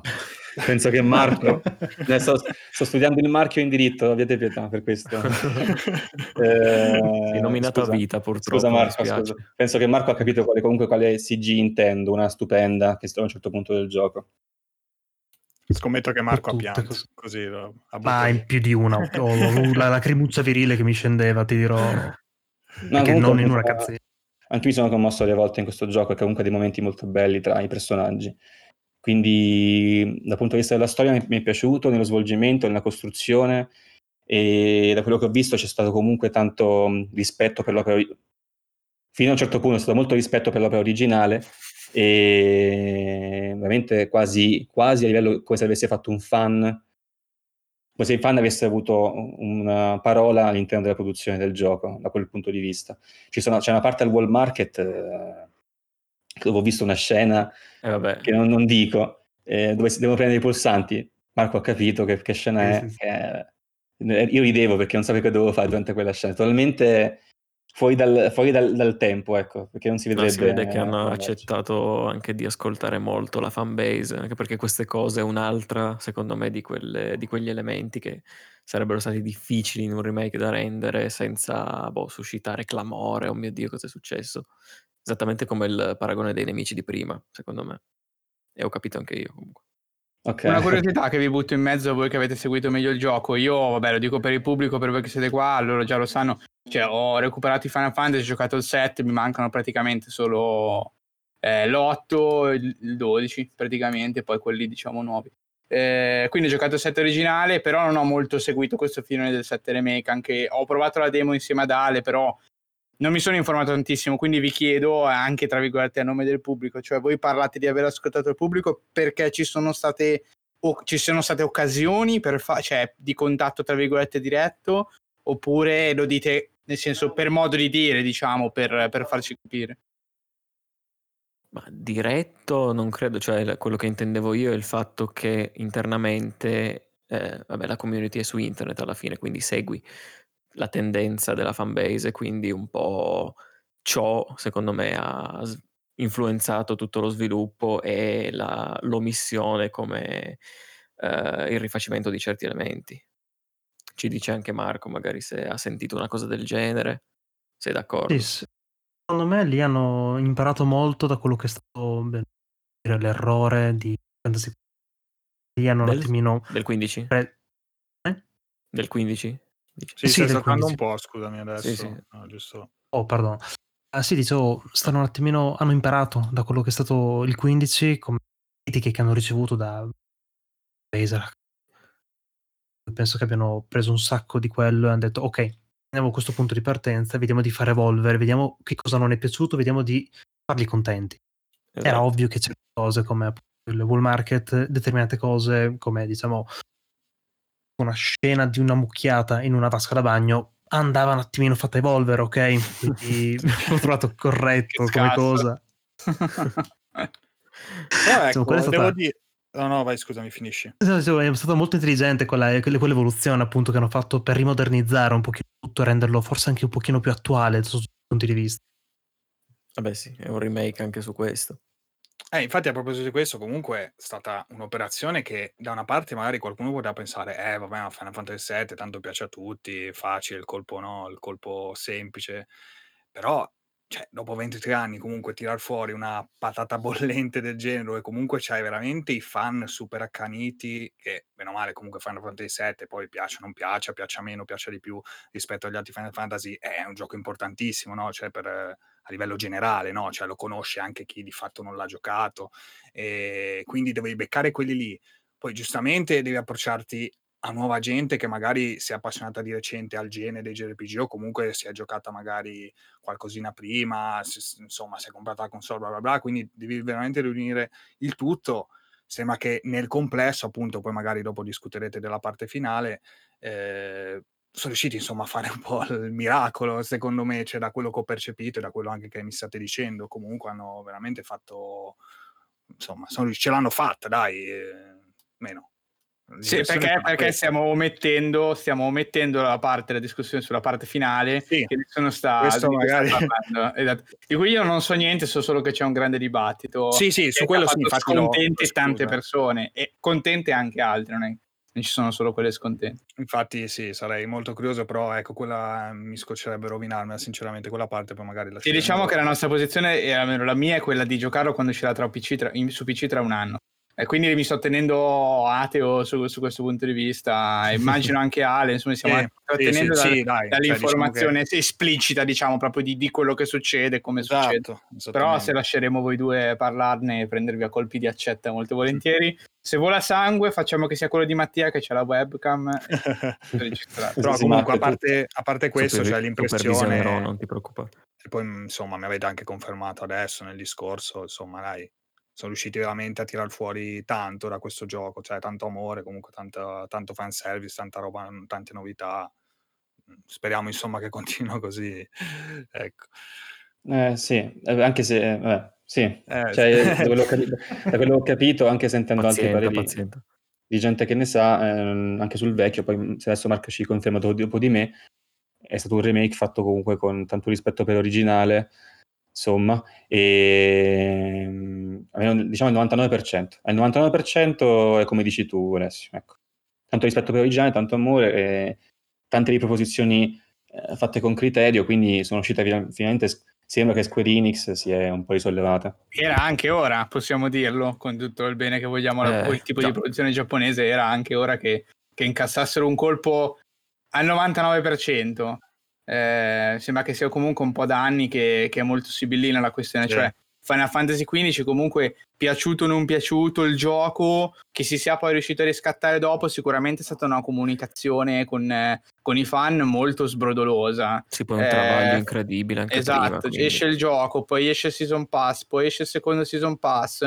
Però non aspettate, dom- mi ricorderò sempre quella roba lì di Square Enix del ragazzi fra 24 ore evento Final Fantasy XV incredibile lo vediamo. E l'evento è no niente ragazzi non se ne fa più un cazzo di Final Fantasy XV il secondo season pass niente lo eliminiamo Sì, sì. tutto Vabbè, cioè, esattamente quindi- come la- l'evento del reveal della data, tutto hype, Ah, anche e poi lo vero. rinvii sì un sì assurdo Vabbè, non- lì. non parliamo. ma come anche con Kingdom Hearts la parte VR che era stata annunciata un giorno, Il giorno dopo, giorno sì, dopo, rinviata Oh un anno cioè Oh quindi sono un po' di anni che Square Enix, almeno a livello internamente, sta dando dei segnali di evidenti problemi. Magari non qualitativi, perché appunto alla fine Final Fantasy VII Remake l'hanno lavorato proprio in questi anni eh, di, di cui stiamo parlando, appunto. Sicuramente organizzativi. Quindi, secondo me, è un gran colpo di Square Enix. Insomma, finalmente, come posso dire, torna ad accentrare un po' di attenzione per i motivi giusti. Cioè, il gioco Sì, esce, sì. è una bomba e, e possiamo goderne, mettiamola così. Infatti per me il gioco è un potenziale GOTY di quest'anno, personale ovviamente, non è che... Però potrebbe anche vincere qualcosa sicuramente ai prossimi premi, sicuramente. Ah, sicuro. Eh, Guarda, mi hai detto che forse giochi Red Dead Redemption 2 quest'estate, quindi io non ho dubbi che non sarà Final Fantasy VII Remake il GOT di quest'anno. Vediamo, eh, perché c'è il grande rischio che dico basta eh, mentre sto giocando. eh, no, perché, no, guarda, tranquillo che non dici basta. ho intuito cosa potrebbe succedere.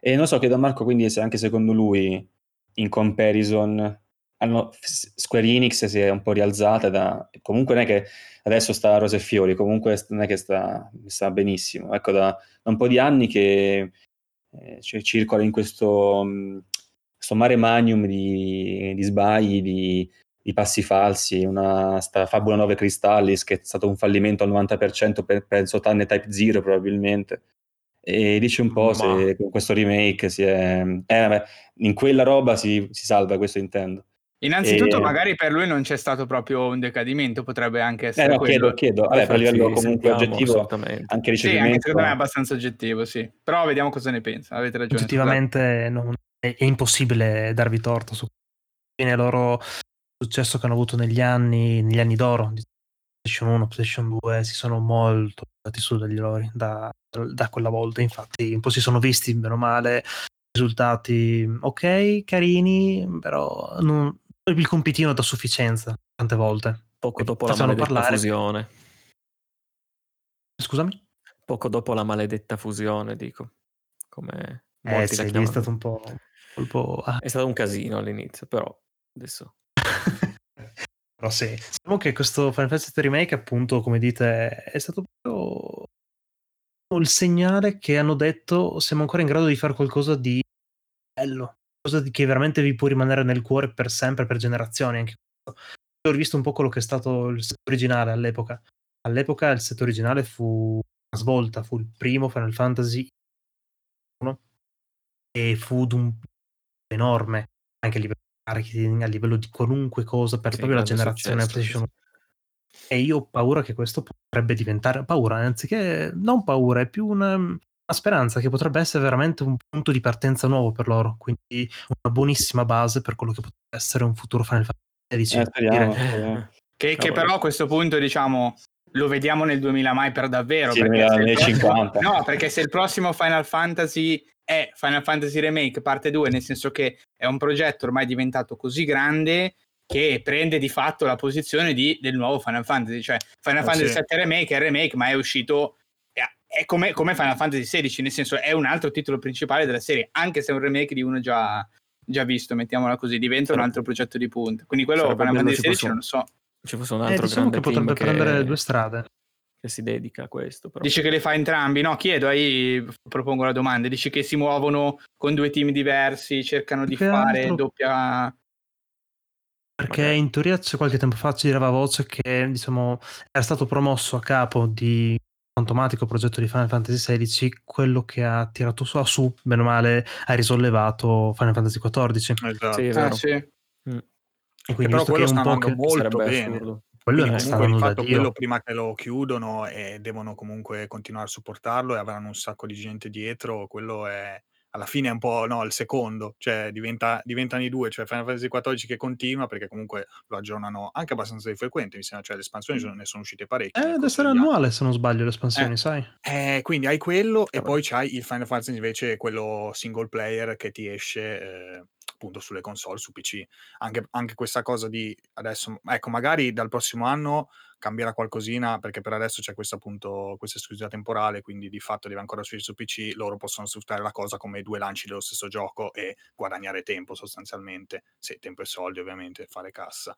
Magari dopo invece quando comunque io non so, poi magari hanno veramente un contratto con Sony che il Final Fantasy VII esce sempre in esclusiva temporale su PlayStation la, la prima volta, vedremo, questo ovviamente non lo posso sapere, però ecco, magari dopo accelerano un po' la cosa, cioè di fatto comunque nel momento in cui sviluppi, cioè più o meno sappiamo bene o male come funziona poi la cosa, nel momento in cui sviluppi comunque un motore, un- hai tutti i vari asset, tutti i vari personaggi, cioè il grosso del lavoro l'hai fatto, il seguito a livello di sviluppo è magari più semplice, eh, quindi insomma io ecco avevo pensato, non so poi se volete fare il toto scommessa anche voi, prossimo anno esce la versione PC, l'anno dopo uscirà il, eh, il secondo capitolo, quindi alterneranno, no? Così, Dici cioè, Q3 faranno 2022. Eh, sì, azzardo così, difficile. Io, io mi, mi, mi infilo a gamba tesa prima di lasciare parlare chi effettivamente ha giocato il gioco e, magari appunto ha ha anche l'impressione più, più precisa di, di quanto è grosso eh, il gioco. Non lo- allora, sicuramente il fatto che tanta gente abbia giocato il gioco e quindi ora abbia la possibilità eh, di parlare del gioco e non del futuro del gioco ha lasciato secondo me un po' a latere quello che tre mesi fa era il problema massimo di, di Final Fantasy VII Remake, e cioè che non si sa quando arri- si sa che arriveranno, ma non si sa bene cosa succederà quando arriveranno. Si sa che ci stanno lavorando, ma non si hanno delle tempistiche. Eh, ad alcuni va bene, ad altri fa storcere un po' più il naso perché comunque Final Fantasy VII è un gioco completo e non è esattamente come avere la trilogia invece mettiamo di God of War, no? Sapevamo che God of War è una trilogia, però non è un remake di un gioco completo, non è il remake del primo God of War separato in tre parti. Quindi quello che fondamentalmente, scusate, ho fatto un giro un po' lungo, è semplicemente di dire questo. Ci sta che la gente adesso si focalizzi sul gioco perché è uscito un gioco dalla, da qualità eccellente e non posso che essere contento se se ne parla, se la gente diciamo ne gode. Però dal punto di vista di quando usciranno i capitoli nuovi non è cambiato esattamente niente, cioè tutti i problemi che la gente, perché non aveva altro da dire, ne parlava due o tre mesi fa, eh, siamo appunto a capo adesso, nel senso che si va smorzando il momento diciamo di picco in cui si parla delle grandi qualità del gioco, giustificato, si ritorna al problema però precedente, cioè di comunicazione e di organizzazione in merito eh, a, eh, diciamo, a cosa succederà, se ne hanno pochissime, che, se non che ci, si stanno lavorando, però diciamo che lo diamo per scontato anche se non ce lo dicono Eh, loro. Eh, sì, sì, quindi sì. sulle tempistiche non lo so, contando anche, e qui poi lascio la domanda eh, a loro che magari ne sanno qualcosa, sicuramente ne sanno un po' di più. Eh, è giusto secondo me fare il ragionamento eh, sugli asset, sul fatto che comunque tante cose sono state create e come sempre avviene verranno riutilizzate. Però da un certo punto di vista, per come loro stanno trattando la divisione eh, di, di questi capitoli, ora non è un grande spoiler per Mattia, immagino, però a un certo punto, cioè, non si sta più in Midgar, cioè fondamentalmente è questo. Di conseguenza quello che... Volta ci sarebbe essere un open world più o meno la prossima volta. Sì, è quella che nel nei vecchi Final Fantasy era l'open map, che non è proprio open world, sei tu che giri per il mondo, lo vedrai quando appena giocherai Final Fantasy VII e esplori il mondo, però non dal punto di vista diciamo di un open world, ma cammini sulla mappa di gioco, mettiamola così. E ora devono approcciare questa parte qua, che onestamente a me sembra molto più problematica che non fare Midgar, per quanto il risultato di Midgar sia eh, eccellente, comunque è un'area di gioco limitata che loro hanno potuto espandere e ripeto, lo, l'hanno, l'hanno fatto anche in maniera eccelsa, ma sicuramente rimane limitato a quel contesto lì, cioè Midgar, poche ore di gioco, quindi pochi avvenimenti principali della trama e hanno espanso tantissimo e benissimo. Adesso viene l'annosa questione, quindi il resto del mondo che nel gioco originario è grande otto volte Midgar, cosa succede? E da questo punto di vista la comunicazione non è stata molto rassicurante ed è giusto anche parlare di quello che hanno fatto, cioè che hanno fatto bene questo.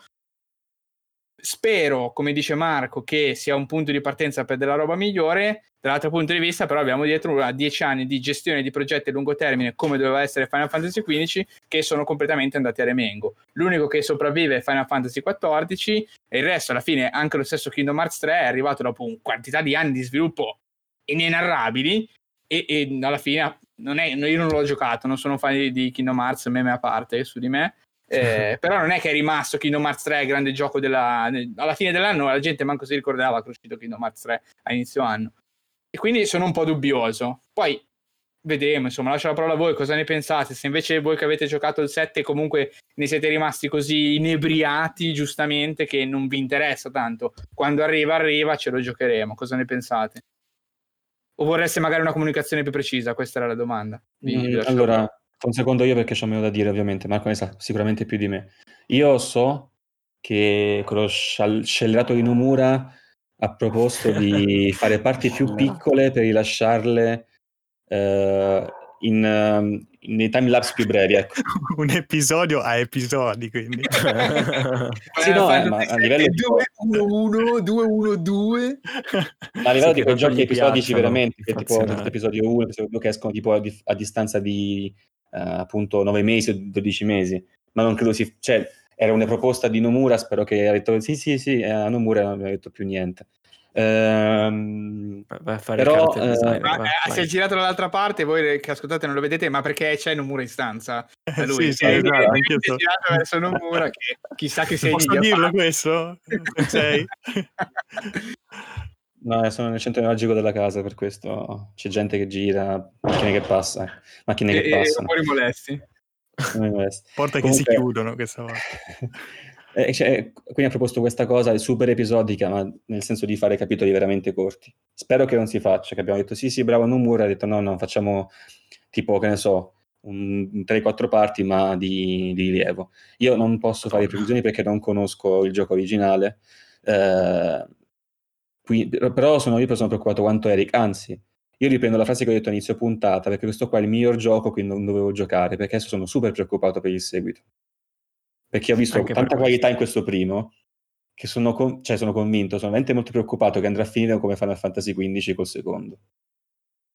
E se, dopo, dopo, quella botta non mi rialzo più però, perché oh, eh, eh, non, gioco, non, gioco, mai più a Final Fantasy, basta, Square Enix bandita da, dalle mie case. Beh, quindi ti puoi andare a recuperare quelli di Squaresoft senza problemi. Squaresoft, infatti ho detto Square Enix, non, Squaresoft, non Squaresoft.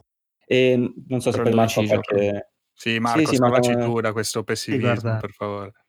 No, tanto per cominciare, se falliscono col secondo, probabilmente non si rialza più neanche guarda. esatto. Ma ti dirò, un po' di preoccupazione ce l'ho anch'io, perché effettivamente non era una open, open una world map che andavi a visitare, ma era una open map. Alla fin fine, bene o male, avevi sì il mondo di gioco che lo vedevi bene o male in quello che era, ma avevi un unico percorso da seguire quella volta. Per cui potrebbe essere difficoltoso realizzarlo anche perché, come diceva appunto prima, per Midgar è un ambiente chiuso, hanno avuto modo per espanderlo, renderlo comunque un bel corridoio elegante, bello infarcito. Un mondo aperto, bene o male, dovessi su una radura potrebbe essere un po' più quasi complicato anche con collocazione dei nemici. Eh sì. Scusa, dici, è più filo... complicato per collocare i nemici nel mondo, dici? Mm, anche perché bene o male cosa fai? Una cosa alla Dragon Quest vedi tipo questi piccoli branchi di nemici come era nel 15, ok. Eh, questo sarà come nel 15 probabilmente. Cioè, probabilmente potrebbe essere... approcciarti. Suppongo, eh. Cioè, magari... Sì, potrebbe essere l'unica, penso, per poterlo realizzare alla fine. Una volta con incontri casuali, meno male l'hai risolvi facile questa cosa qui. Eh beh, sì, che sì. con l'argomento ogni tot passi incontravi qualcuno e via.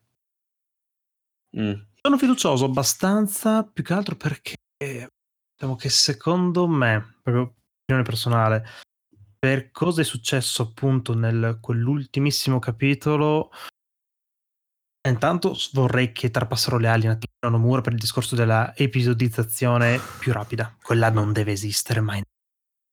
Ma io sono convinto che potrebbero essere massimo, penso, eh, vista come sta, si è evoluta la cosa, uno o massimo due capitoli ancora.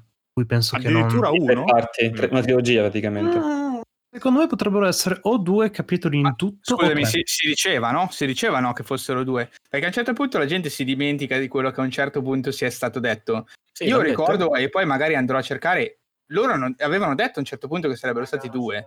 Poi No, anche quattro parti dissero addirittura. Anche fino a quattro potremmo farne. Sono stati molto famosi sull'argomento Sì, in sì, realtà. io Una ricordo volta che due, c'era una volta quattro. esatto. Una su due me la ricordo perfettamente, poi ricordo anche che ce ne sono state altre un po' più dubbiose. E anche questo, devo essere onesto, non è che mi faccia ben pensare. Cioè, del tutto per fatto questo che loro paura, questo ho paura, mi fido di quanto. no? C'è una bella Eh. differenza a farne uno, a farne quattro. Esatto, perché altro perché poi lascio sempre poi la domanda a, a Mattia e, e a Marco.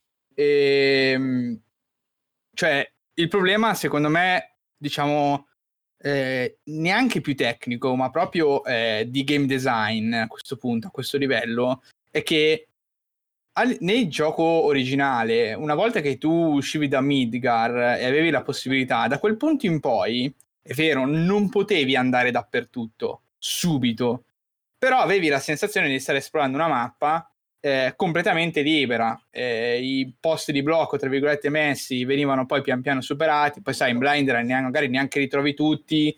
Magari uno dei posti di blocchi che prima c'era non l'avevi trovato, poi sblocchi come proseguire, ma lo trovi dopo. Cioè, c'era una certa interconnessione delle esplorazioni sulla mappa che si svolgeva in maniera fluida e si poteva svolgere in maniera fluida perché? Perché dal momento in cui tu uscivi da Midgar, la mappa è lì, completa, presente e poi pian piano anche esplorabile eh, nella sua interezza. È chiaro che se questa seconda parte invece viene divisa in più, in più spezzoni, eh, come funziona quindi? Quindi si elimina la parte open completamente, nel senso che diventa sempre un bellissimo corridoio, ma magari anche piuttosto diramato, ma non c'è più quella libertà perché tanto comunque parte del contenuto non neanche esiste perché verrà fatto per la terza parte quindi a un certo punto ci saranno dei blocchi netti che renderanno tutto molto più eh, su binari ecco voi invece pre- preferireste vista la qualità di Midgar avere qualcosa diciamo di grande qualità linea magari un po' più lineare oppure dice no guarda, si prendono il tempo che vogliono facciano una mappa gigantesca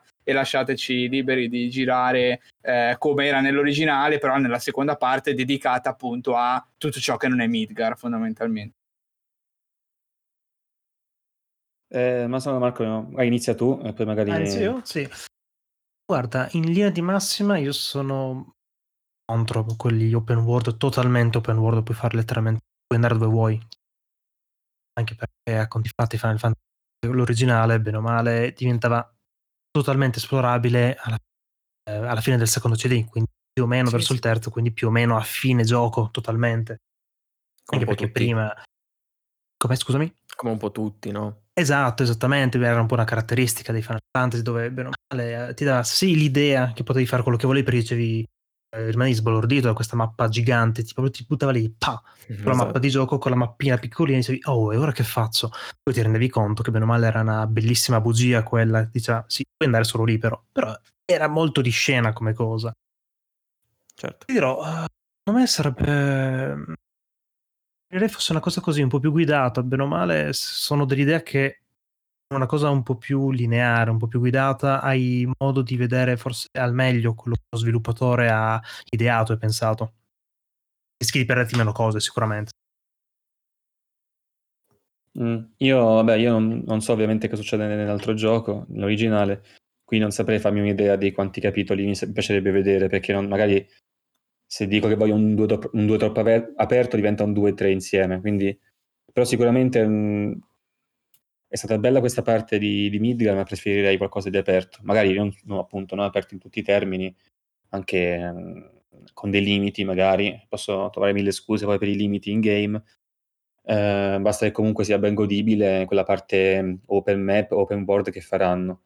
E, perché comunque alla fine il 15 mi è piaciuto come era fatto, era bello l'open world da, da vedere, da esplorare, nonostante non ci fosse nulla, nel senso era, dava delle belle potenzialità, ecco, delle belle speranze, delle belle speranze di esplorazione. E, ehm, però comunque è vero perché questa prima parte, anche sentendo un po' in giro pareri, era la parte facile, tra virgolette.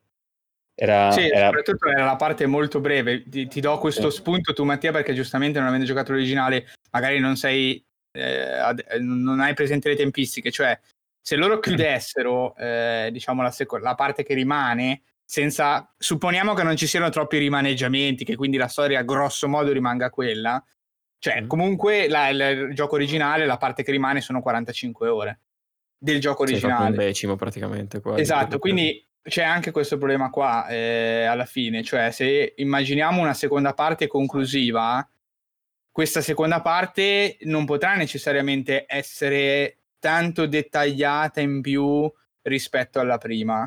Perché se parliamo grosso modo di 45 ore di gioco dell'originale, e se non dico che debbano diventare automaticamente 450 nel remake, ma se rimangono 45 ore di gioco anche nel remake, cioè il tempo è quello, non c'è come hanno fatto a Midgar il tempo di approfondire molto di più è un equilibrio da trovare che mi interessa molto proprio dal punto di vista del design. Sì. Poi, eh, al di là dell'esecuzione e della qualità che ne verrà fuori, è proprio un problema grosso. Sì, anche e... perché... No, no, vai, vai, no, no, vai, concludi, chiudi. No, perché eh, di solito magari quando fanno un remake eh, tendono più a tagliare, giustamente, perché non, non, riescono con le nuove tecnologie, comunque con tempi e robe, a eh, poter costruire tutto. Qua infatti è il contrario, c'è una cosa anche abbastanza particolare come cosa. Cioè hanno espanso un sacco una porzione di gioco piccolissima, come hai già detto, quindi boh, cioè è veramente bizzarro, perché adesso io appunto non sono andato tanto avanti nell'originale, però mi chiedo, chiedo a voi, cioè ci sono parti secondo voi che potrebbero magari tagliare di netto o comunque trasformare in una cutscene, quindi eh, ehm, sbrigarsela così, eh, cioè diventa veramente complesso. Sarebbe molto squilibrato così però, secondo eh, me. Eh no, infatti oppure fai una prima parte che è meno importanti. Boh, non lo so, però diventa, cioè, allora cosa, cioè, perché la prima Eh. parte me la espandi e poi Eh, esatto, tagli? Cioè, esatto. diventa veramente stranissimo. Particolare come Marco, lavoro. non so adesso tu, tu che conosci comunque che succede dopo, secondo te qualche parte si presta, come diceva, come dicevano i ragazzi, a essere trasformati in un passaggio veloce di scambio di battute? C'è qualche parte in questa parte 2, eh, ipotetica, potrebbe essere accorciata in contrasto con i remake che anzi ha aggiunto parti che non esistevano nell'originale allungando tra virgolette un po' il brodo perché abbiamo detto ma in questo remake non è tutto super fedele. Ci sono delle parti in più fatte comunque un po' per eh, connettere meglio certe sezioni che però si vede che sono allungamenti ecco. C'è qualche, c'è qualche ripetizione di corridoi qualche ripetizione di distanze che non sono scoccianti però si vedono che sono, sono si vede che sono allungamenti ecco e invece sì. eh, ti chiedo Marco, in questa seconda parte qualcosa potrebbe essere tagliato oppure, eh, dico ai ragazzi, sarebbe, stonnerebbe, ecco.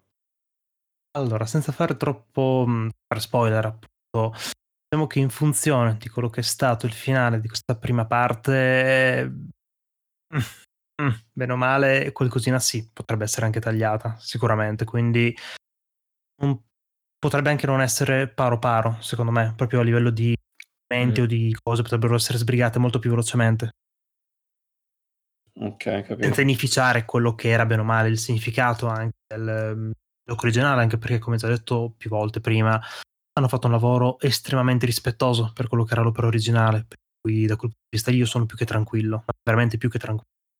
Diciamo, diciamolo così, io sono sereno per il combat system, perché tanto anche se rimane uguale è godibile al 100%.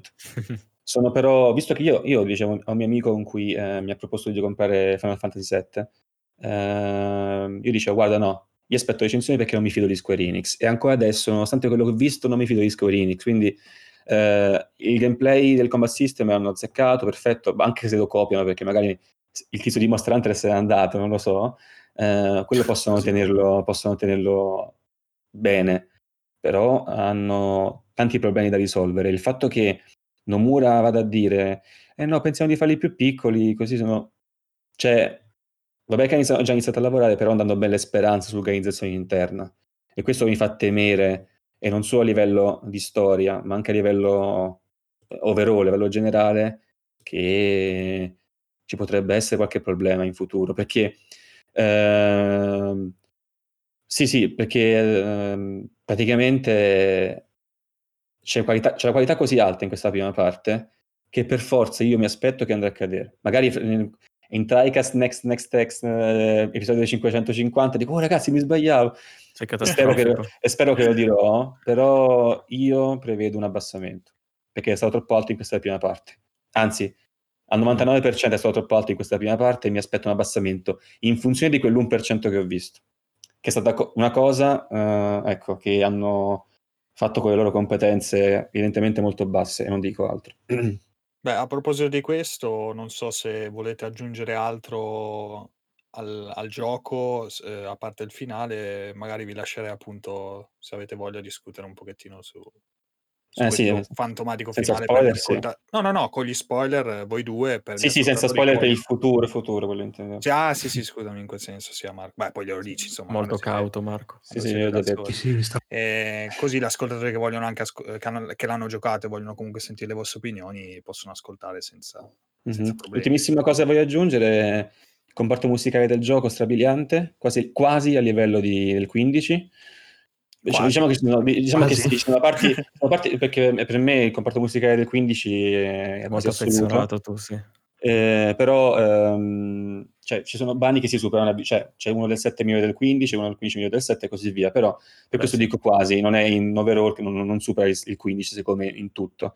Però mm. sono stati veramente molto bravi perché io risentendo alcune canzoni originali, cioè quando, ecco, quando cadi nella chiesa, diciamola così, e incontri Erit, ehm, dopo c'è una sezione eh, piccola di esplorazione, c'è una canzone, appena inizia quella sezione che io dico questa canzone è dell'originale fatta pari pari con nuove strumentazioni, infatti andandomi ad ascoltare quella vecchia era un brano MIDI su quel genere, di, sempre da parte di Uematsu, però alcune canzoni sono veramente fedeli per come sono state riadattate, sono state fatte molto bene, il battle team è fantastico, nulla a che vedere con quello del 15, ecco, si ritorna al fatto che alcune sono migliori, alcune, alcune meno. Eh, okay. sono un sacco di versioni del battle team addirittura, e infatti mi sono messo anche in lista d'attesa eh, sul sito della Square Enix perché dovrebbe uscire il vinile, comunque la collezione di soundtrack, non si sa quando, che costa 77,77 euro. Eh so. vabbè, sono autocitazionisti. Esatto. Potevo, anche, potevo anche fare 7,77, non, non mi dava fastidio, eh? nel senso, sempre il 7 ci sta, quindi. E niente, non so se vuoi aggiungere qualcosa Marco al comparto sonoro. Sì, diciamo che il lato positivo è stato aver preso su di nuovo Uematsu, compositore originale, e aver riarrangiato totalmente tutte le canzoni, sia tutte? in maniere abbastanza fedeli, tutte quante, tutte, tutte, tutte le hanno rifatte quante, ma ah. soprattutto spesso volentieri in base alla zona che raggiungevi cambia proprio stile di genere. Magari ce n'era uno un po' più roccheggiante, un riadattamento magari un po' più elettronico, un riadattamento proprio classico orchestrale. Un cavolo di capolavoro questo. Certo. Sì, per esempio la parte del... scusa, un secondo Matt, eh, non so se c'è, penso ci sia anche l'originale, l'autostrada crollata, comunque del settore, della mezz- quella metà crollata comunque. Ha un brano, eh, quella dove sono anche i ladri comunque. Non so se mi spiego quello lì si vede che è un brano uh, totalmente ripreso da quel, dal gioco vecchio e comunque mantiene eh, degli stili elettronici propri di, quel, di quell'epoca. Cioè sembra veramente eh, semplicemente il brano vecchio rimasterizzato. Quando incontri comunque anche i ladri, capito Marco? Cosa intende? Sì, sì, diciamo che esatto. hanno cercato di adattare, diciamo, il tema a proprio la zona, magari quella zona lì un po' più underground, un po' più magari decadente, l'hanno cercata di fare fosse appunto che si sposasse di più sul tema anziché farti un qualcosa di orchestrale con rubini che ti cantano, ci hanno messo un qualcosa proprio di tamarro che ti va a pompare nelle casse, diciamo, molto interessante, molto intrigante, ti fa immedesimare parecchio nella zona anche. E non è tutto perché anche delle canzoni extra che collezioni sotto forma di vinili da inserire in jukebox, mm. che poi da quello che ti riguardano anche luoghi futuri perché c'è un brano che si chiama Cosmo Canyon, per esempio. Oh. Già. E però cioè, sono tutti brani messi così, però totalmente diversi da originali. Tipo c'è uno che si chiama Preludio, che richiama quello che è il, il tema del menu, però totalmente diverso. Versioni di jazz di alcuni brani, le inserisci nei jukebox, le fai suonare semplicemente. Le collezioni durante il gioco sono tipo 31 tracce in più addirittura. Fantastico. E Faccio solo questo. un appunto perché appunto diceva Marco che era stata totalmente riarrangiata da, da Uematsu, in realtà è stato affiancato da due altri compositori, ricordavo bene, che non, non è totalmente suo, ecco. Sì, lui cioè, ha le, fatto le musiche brano, originali sono sue, ha fatto un brano che si chiama Ollo. Esatto, che dovrebbe essere Sì, in collaborazione con un team, no, con un altro, con una piccola band, se non sbaglio. lo- lo- Sì, un cantante di una band locale, mi ricordo. Chiamati Di loro una band locale del Giappone, cioè, quindi di locale in che senso, scusami? Sì, Io- locale io del che- Giappone. eh, Ah, ok, ok. che questo gruppo si chiama L'Horror, mezzo sconosciuto. Ok ragazzi, adesso vi avvertiamo, stiamo per entrare nella parte spoiler della puntata dove discuteremo del finale, cioè dell'ultimo capitolo di Final Fantasy VII Remake e ehm, dei poss- delle possibili teorie, in quel caso però comunque senza fare spoiler perché neanche io so che succede, del futuro della serie. Quindi siete avvertiti, questa è la parte spoiler. Allora, eh, prima parlavo del 99% del gioco che mi è piaciuto perché a un certo punto... A eh, parentesi rimango anche io perché so cose, quindi no, solo, solo Sì, esatto, siamo, siamo io, Matt e, e Marco. Purtroppo Ehm, sono andato a vedermele in tempo zero, ma per una mia scelta, ecco. E appunto c'è appunto la, la parte finale sul- nel palazzo della Shirra, c'è un bellissimo scontro con Rufus eh, che richiede tantissima tecnica, lì ho usato, infatti lì ho, lì ho usato la perimateria. Ehm, c'è una fuga in moto e lì nel capitolo originale dopo la fuga in moto su appunto l'autostrada dovrebbe finire il gioco, no?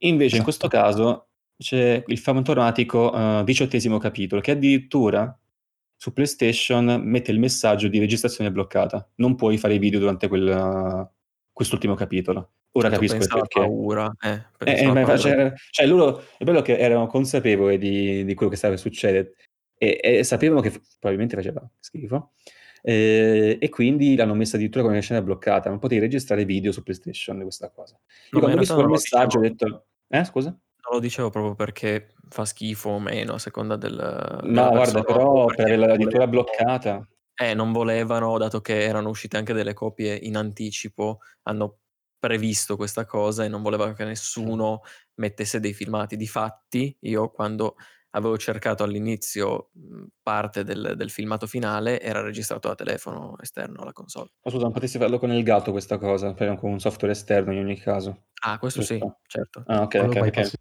ok. Non basta- ce l'hanno, dici vabbè. Sì, è una leggera precauzione, ovviamente non possono bloccare in tutti i sensi, però. Esatto. Però, però questa parte è bloccata perché da un certo punto di vista spiega perché il gioco si chiama Final Fantasy VII Remake e basta, e non Remake parte 1. Perché probabilmente il prossimo gioco non si chiamerà Final Fantasy VII Remake, si chiamerà in un altro modo.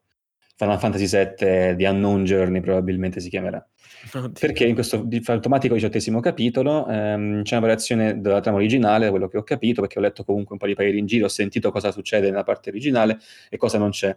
Io all'inizio ovviamente non sapevo che questa parte fosse non canonica, infatti non la sono giocata così, con i miei dubbi, perché eh, arrivi questa fantomatica presenza dei fantasmi, i Numen, coloro che sono i guardiani del destino, che questa sottotrama in più aggiunta appunto in Final Fantasy VII Remake prende finalmente vita. Escono un centi- migliaia di migliaia di Numen che fanno un blocco davanti all'autostrada e ti fanno passare. Da- davanti ai Numen c'è Sephiroth, che nel gioco appare più volte, ma qui appare in maniera definitiva. Apre, non so come, non so se, questo- se ha questi poteri anche nel set, uno spazio temporale con la spada e ci entra, per Mm. dire che ti aspetta lì. Tu entri in questo passaggio e Erit, questa cosa che ha molto confuso molti fan originali, me no perché ovviamente non sapevo, che è molto cosciente del futuro del- della storia, lei sa che sta per succederle, probabilmente può trasferire anche ad altri questa coscienza, lo fa con Marlino, lo fa con Red 13, eh, ti dice che una volta passato quel portale nulla sarà come prima e probabilmente anche le persone stesse cambieranno. Praticamente, eh, long story short, i Numen sono i fan della saga di Final Fantasy VII, da quello che, eh, che non vogliono che la storia cambi, e il tuo party è invece il nuovo che Nomura. avanza praticamente, è Nomura. E Nomura sbarra il nuovo che avanza perché distruggono la storia originale. Tu entri in questo portale, io, questo dice, ci dirà anche tu Marco, ho trovato questa cosa veramente, ripensandoci più che altro, rivedendo le scene, c'è uno stacco qualitativo così basso rispetto a, a prima che si vede, sem- sembra che hanno preso eh, uno, un, uno studio, non so, che sta facendo un- uno spin-off di Kingdom Hearts e ha detto guarda, vieni un secondo qui facci quest'ultimo capitolo. Perché entri in questo mondo parallelo, combatti questo mostro gigante che lo dicono tutti, ma non perché lo, lo pensate come frase, ma tutti dicono così, è un Artless gigante, combatti un Artless gigantesco, che sono di Kingdom Hearts, Co- che sarebbe questa cosa? sorta di Combatti, ma, cioè, sembra, sembra un Artless, combatti questo arbitro, se, sembra come se fosse Dio praticamente, combatti questo arbitro del destino, lui decide il destino, lo Ah, combatti tramite eh, dei minion, lui ha tre minion che praticamente lo gestiscono, che sono... Infatti qui si vede che c'è, c'è un numero di mezzo, perché non, io voglio, non voglio crederci che non c'è un numero di mezzo, perché stranamente questi minion sono gli unici personaggi che nel gioco hanno tre nomi latini. E sono questi tre eh, tizi, uno che combatte con la spada, uno che combatte con la magia uno che combatte con il fucile praticamente, quasi a imitare il tuo party.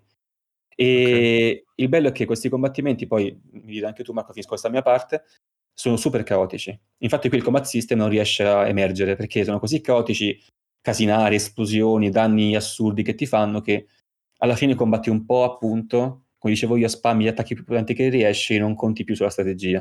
O almeno conti su quella strategia ma in modo minore perché c'è un casino a schermo assurdo, ehm, i danni che fai comunque sono irrisori, a un certo punto si uniscono queste tre cose e fanno un Bahamut, così a caso, fanno un Bahamut del destino con tipo tutto colorato, non si capisce, e mentre combatti... ehm, cosa, cosa Marco? Amuto dovevano mettercelo, dai, è un po' l'icona di quello che è Final Ma Fantasy. c'è già però, c'è già, giusto? È una Sì, ma dovevano proprio buttarcelo forte, dite, dai, tutti, eccolo. Però capisci, però capisci che però è infatti una, una cosa che ha poco senso anche per me che ho, io ho visto questo mostro uscire, sapevo che era un'evocazione, ho detto ma perché? Sì, sì, ma Cioè, che capisci che ironico stona, sì sì sì, però ston- cioè, invece in generale stona comunque come scelta. Una volta fatto queste battaglie un po' caotiche, io comunque in corridoi, che lì, lì si vede veramente questo corridoi mh, predefiniti di combattimento, eh, hai dei flashback del futuro, addirittura si vede quella famosa scena del, del laghetto, quella purtroppo la conosco, del lago, non so altro. Eh, e appunto c'è eh, che queste immagini te le invia questa sorta di Artless gigante e appunto eh, non mi ricordo chi chiede a Red cosa sono queste visioni e Red risponde "Eh, sono le visioni di ciò che accadrà se falliremo quindi se noi adesso perdiamo questa battaglia contro Dio praticamente, contro l'arbitro del destino si realizzerà quello che è Final Fantasy VII originale praticamente continueremo sulla storia di Final Fantasy VII originale Quindi praticamente è confermato da questa affermazione che dici e soprattutto dal video che vedi che non accadrà quella cosa. Eh, non si, cioè, non si sa cosa, cosa che poi frulla in testa alla gente. eh, chissà, eh, eh, la storia l'ha Nomura. scritta Kitase e no, Nomura non ha scritto la storia però. No, Eh, Nojima, direct, originariamente- quindi ha comunque supervisionato, sì, sì. Nojima chi- ha scritto, giusto? Kitase è il director, Nojima ha scritto e Nomura ha fatto non mi ricordo cosa. Ah, il, il director anche Nomura mi sa. No, Cioè, no, Nomura è il director. eh, aspetta, Nojima Aspetta, cosa vedere un attimo. Perché Sì, diciamo che era il team fatto da quei tre, praticamente con a capo Nomura questo, questo giro, mentre una volta era solo dedicato al character design. Ah, Figurati. ok. Allora, direzione Eh, di Nomura, produzione di Kitase, direzione artistica sempre Nomura, sceneggiatura Nojima. Ok, quindi quella parte l'ha scritta anche Nojima, mannaggia lui. Yep. Eh, vabbè, c'era stato tipo un numero con la pistola dietro, sai, tipo il meme così, e, e lo puoi consist- adesso metti i nomi latini ai nemici, ma io non voglio metti i nomi latini ai nemici.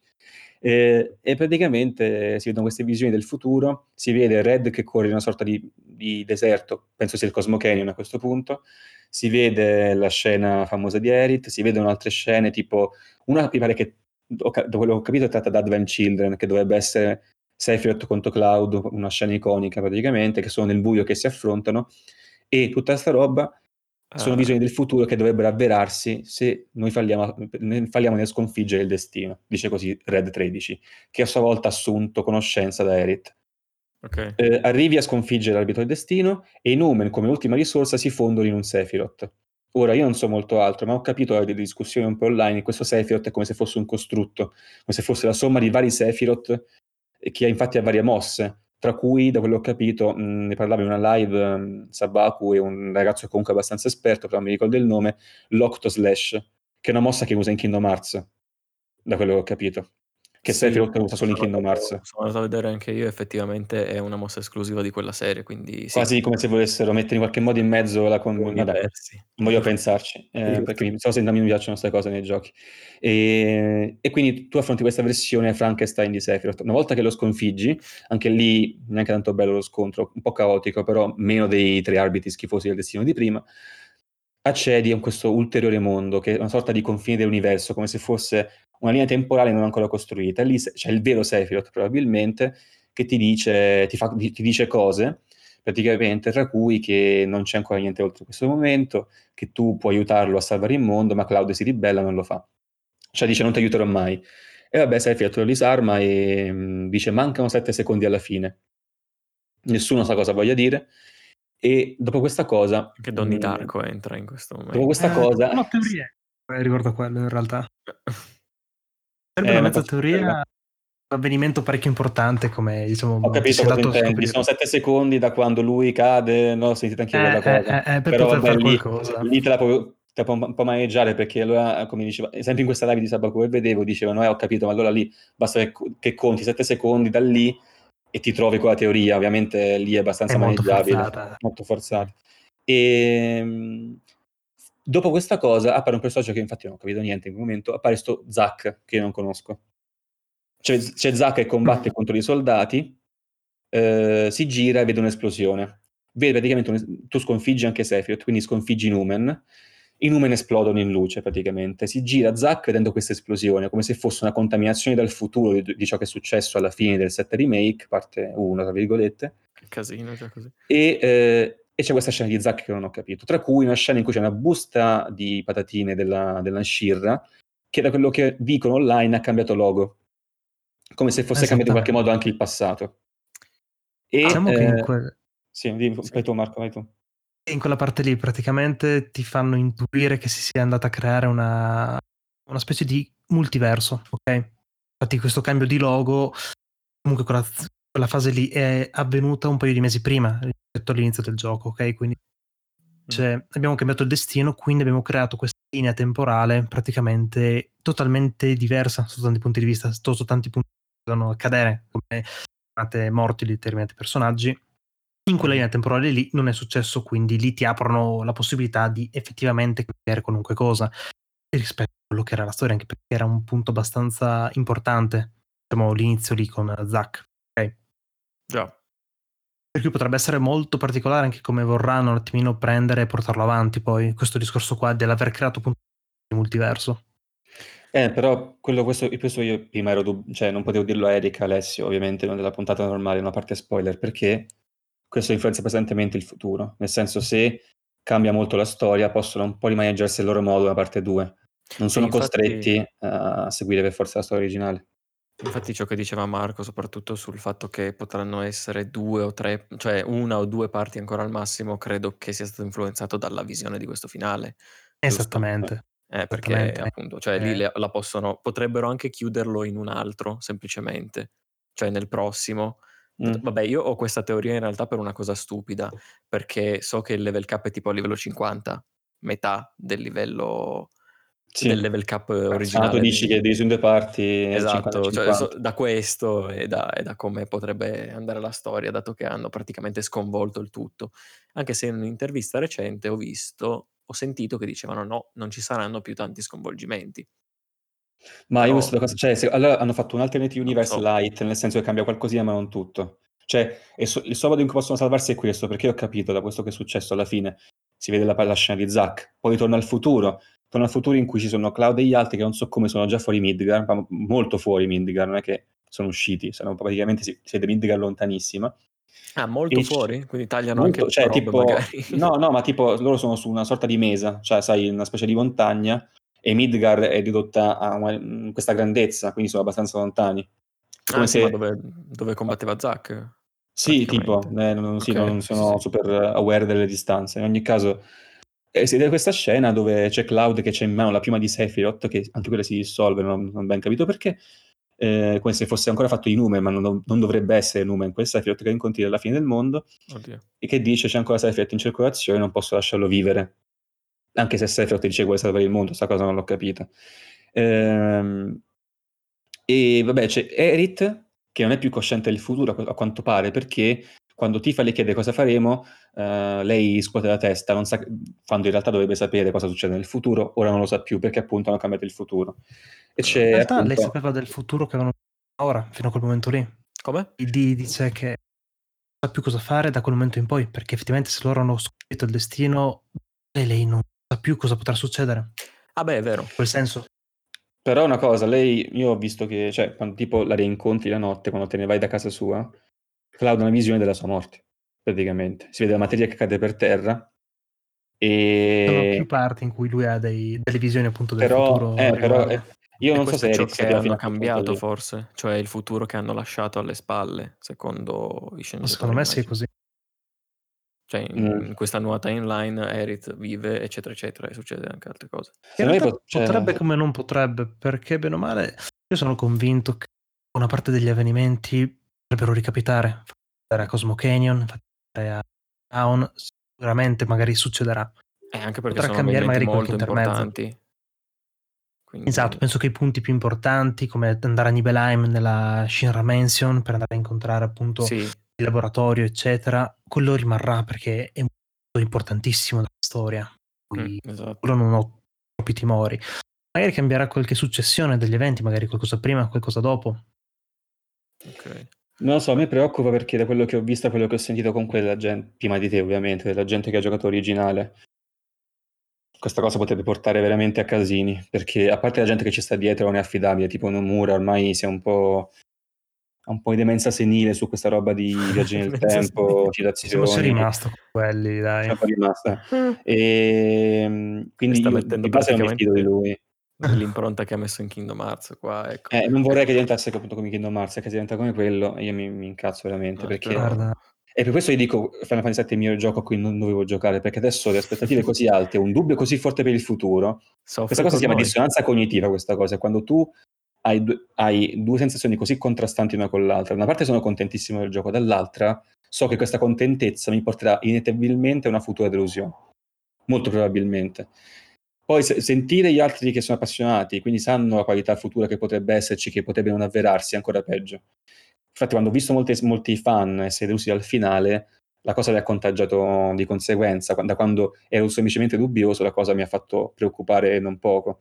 Perché poi cambiamenti di questo genere vanno a sta- cioè, avevano Final Fantasy VII, Final Fantasy VII che è un gioco della- che ha fatto la storia comunque, potevano fare il remake e essere tranquilli per la vita e fare parate di soldi, no, devo cambiare la storia. Capisco che è una cosa comunque interessante perché permette di fare nuove cose e un remake non deve essere per forza tale e quale in tutte le cose, perché si chiama remake e non remastered. Sì, remake Però non in si ogni chiama- senso. Però non si chiama neanche reboot su questa cosa. Questa Eh, cosa mi esatto. preoccupa, mi preoccupa pericolosamente perché cosa, cosa, cosa mi ricorda? E secondo me diventerà uguale a quella cosa lì. Gli Evangelion Rebuild. Oh, Ah, eh, vabbè, quelli, quelli però erano stati perché- pesantemente criticati per il finale e tutto. E quel- Eh, ma aspetta, però Cosa capisci perché no. Evangelion 1.0, il film, è tale e quale alla serie, come è successo con Final Fantasy, e anche Final Fantasy VII era tale e quale al gioco originale. Mm. Dopo l'1.0 c'è stato il casino totale. Non per forza brutto, però è cambiato tutto praticamente. Potrebbe accadere anche con Final Fantasy VII Remake. E sta cosa mi preoccupa tantissimo, perché se da una parte sono sicuro che se avessi ottenuto la, la- la linea- uguale al vecchio, il gioco era quello, e se tenevano fede al gioco, avevano rideliberato il capolavoro del tempo al giorno d'oggi, ora questa possibilità è, è molto, è molto minata, ecco. Certo, E, sì, e- sì, e- e avendo poca fiducia dati i precedenti di Square Enix, non so se fidarmi un'altra volta di tutto quello che, che potrebbe succedere, ecco. E quindi sono molto preoccupato per il futuro. Mol- non tanto a livello di gameplay, perché quello mi sembra consolidato, ma a livello di, a livello di storia, che è comunque una parte importantissima del set. Infatti ve ne ho sentito, cioè anche io da quanto ne so, da quanto ho letto, praticamente la storia fino proprio a quel punto è stata eccelsa, i dettagli che hanno messo sono piaciuti tantissimo. E poi c'è stata la rovina, diciamo così. Cioè rovina lo dico da parte mia, appunto, che Eh. Ma sì, mi ma- sarebbe piaciuto molto di più Anche una cosa... guardando quella parte, Mette capisci che c'è un salto qualitativo all'indietro. Per questo dico mi preoccupo, perché se quella parte finale rispecchia quello che succederà in futuro, anche a livello di, di- di scenari, di nemici, eh, siamo messi male. Eh, non so, infatti, Poi cioè io Marco l'ho dice un po' la tua. recepita abbastanza, abbastanza male, difatti volevo appunto lasciare la parola a Marco un attimo e chiedere, dato che lo sentivo comunque molto entusiasm- entusiasta e ottimista comunque, come l'hai recepita tu? Dacci Diciamo una che- speranza. allora, io sono un po', eh, da quello che ho sentito in giro, anche l'eccezione che fa la regola, ok? Ok, Allora, Final Fantasy VII, c'è partire dal presupposto che è stato il mio primissimo Final Fantasy ed è stato un attimino quello che mi ha invogliato a giocare ai videogiochi, ok? Quindi ha avrà un posto speciale nel mio cuore per sempre. la nostalgia fa tanto, effettivamente. Eh sì. Sì. Detto ciò, però, io sono dell'idea che questo Rimoi sia stato una trasposizione, una reboot anche se vogliamo in un certo senso, vedendo l'ultimo capitolo, totalmente rispettoso e totalmente in funzione del gioco originale, anche perché anche con questa teoria dei Numen sono i fan e team e Square Enix che combatte contro il destino che vuole mantenersi di avere sempre un remake fedele per cercare di fare qualcosa di originale, qualcosa di nuovo, sempre diciamo eh, questa lore, bene o male, del mondo creato, Sì. io l'ho trovato molto interessante anche perché, come dicevo appunto, è in funzione dell'originale. Io sono dell'idea che se hai giocato e hai apprezzato il gioco di base, quello vecchio, questo gioco qua ha mille più sfaccettature in più che prendi, mille emozioni in più che ti può regalare, anche perché veramente l'idea che sia appunto in funzione dell'originale è una, una specie di seguito. Anche perché abbiamo anche la teoria che questa Iris ha comunque coscienza di quello che era il passato, potrebbe così ipotizzare che fosse effettivamente una presa di coscienza dell'Iris vecchia, che meno male è stata ereditata da questa Iris. O un'Iris penso. esterna, ancora peggio. no, forse potrebbe essere un casino così. Ma io Potrebbe essere un cosa, senza, casino. senza, senza, eh, ovviamente spoiler perché non ho giocato Crisis Core e compagnia bella, ma questa roba di Zack come può, cioè, perché ce l'hanno messa? Visto che è una cosa che da quello che ho capito riguarda uno spin-off prequel del set, esatto. perché l'hanno messa? Non solo. Non solo, diciamo che Zack, bene o male, lo stai giocando il set originale, ma è un personaggio estremamente importante per è la creazione del personaggio di Claude. Bene o male, senza uno Zack, un Claude non poteva mai essere esistito. Beh, non dimmi altro, penso aver intuito. No, mi fermerò a questo giusto per un attimino scimmiarti un pochino per capire un po' anche l'importanza di quel determinato personaggio. Il fatto di lasciarlo appunto vivo in quel determinato momento, in questa nuova linea temporale, potrebbe implicare tante cose, potrebbe implicare anche il fatto che non potremmo in quella linea non avere un cloud, ovviamente, magari anche. Oddio. O Mm. Eh, potrebbe succedere veramente qualunque cosa, diciamo, pun- togli un punto focale dalla, dalla timeline veramente importante in quel momento lì. O non Quindi il Claudio che succedere con- conosciamo, praticamente. Non quello che abbiamo apprezzato nell'originale, ecco. Un altro. Eh, Oh. È interessante anche che bene o male è stato il feticcio anche di Eh, tanti. capisco possa essere interessante, però a questo, cioè, io a questo punto sono costrettissimo a recuperarmi il set originale perché io magari potevo anche farmi un set normale con questi remake, fosse stato comunque fedele. E un po' mi dispiace perché hanno fatto aspettative che poi sono state ribaltate, perché comunque questo riguarda sempre un po' questa comunicazione sibillina di Square Enix. No, no, un remake, un remake, con una scostissima ultima parte che ti fa capire che in realtà non è un remake ma è una, un rebuild, ecco. Non un reboot ma un rebuild. Quindi avanti per anni. Non è fedele, è fedele. E poi ti dicono qualche settimana prima dell'uscita, eh, però cambia qualcosa. Eh, eh. Esatto. Capito? Questa, questa cosa ha t- tante implicazioni negative, per questo mi preoccupa, perché da una parte il 7 eh, parte 1 eh, remake può essere il competitivo ben fatto, perché comunque il gioco originale quello è, quindi anche se vuoi ricalcarlo sai già metà dell'opera.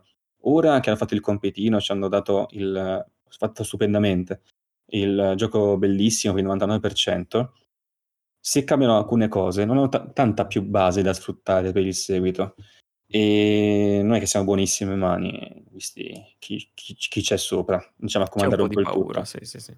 Sì. E, e i precedenti non, vedendo- mi danno, non mi danno tanta- tanto torto, ecco. Però vedendo il risultato io lo trovo abbastanza stimolante, anche perché hanno messo degli ottimi presupposti per Per? un nuovo capolavoro, anche Ah. perché, come hai detto, non va a eliminare quello che è successo, anzi, secondo me lo va a esaltare. E veramente ti stringe a fare un paragone costante tra la storia originale e quella che verrà. Cercare comunque di darti anche visione e cercare di capire cosa potrebbe succedere anche ora. Ne stiamo parlando da un bel po' comunque anche su varie teorie, su cosa dovrebbe cambiare e cosa no. Per me è stata una- anche una bella mossa, bene o male. Io l'ho trovata molto coraggiosa e mi augurerei che andassero avanti proprio a Sì. No, ci sta che sia coraggiosa e interessante per il futuro, ovviamente. eh. A me mi dà solo fastidio che appunto abbiano comunicato male cos'è questo, questo remake, perché non è un remake. Sì, un po' al limite della Cioè, truffa, diciamo. eh, eh, questa roba è Square Enix, già, già questo presupposto non mi piace già, capito? Perché non lo so. Perché ovviamente vabbè, comunicare un Final Fantasy VII Rebuild è diverso dal comunicare un, Final Fantasy- un FF7 Remake, quindi eh, magari c'è molto più gente scettica eh, e mette tutto quanto nell'ultimo... Cioè, i presupposti si fanno tutti quanti il diciottesimo capitolo, perché prima più o meno magari potevi pensare a qualche piccola varia- variazione, adesso invece no, c'è una grande variazione. Questa, questa segretezza, questo nome remake un po' fuorviante, non mi fa ben sperare di base, però spero ovviamente di sbagliarmi magari possono tirare fuori qualcosa di interessante che sia di aggiuntivo, di mm, generativa valorizzante per Final Fantasy VII.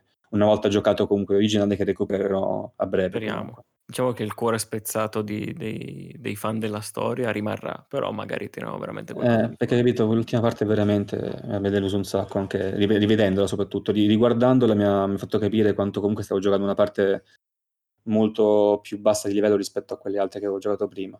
E quindi eh, più il fatto di dire che palle, adesso io volevo un un remake, adesso devo farmi per forza l'originale, ma non che sia un problema, perché adesso potrebbero far schifo quelli futuri, eh, è una combinazione di cose che mi dà molto fastidio, ecco.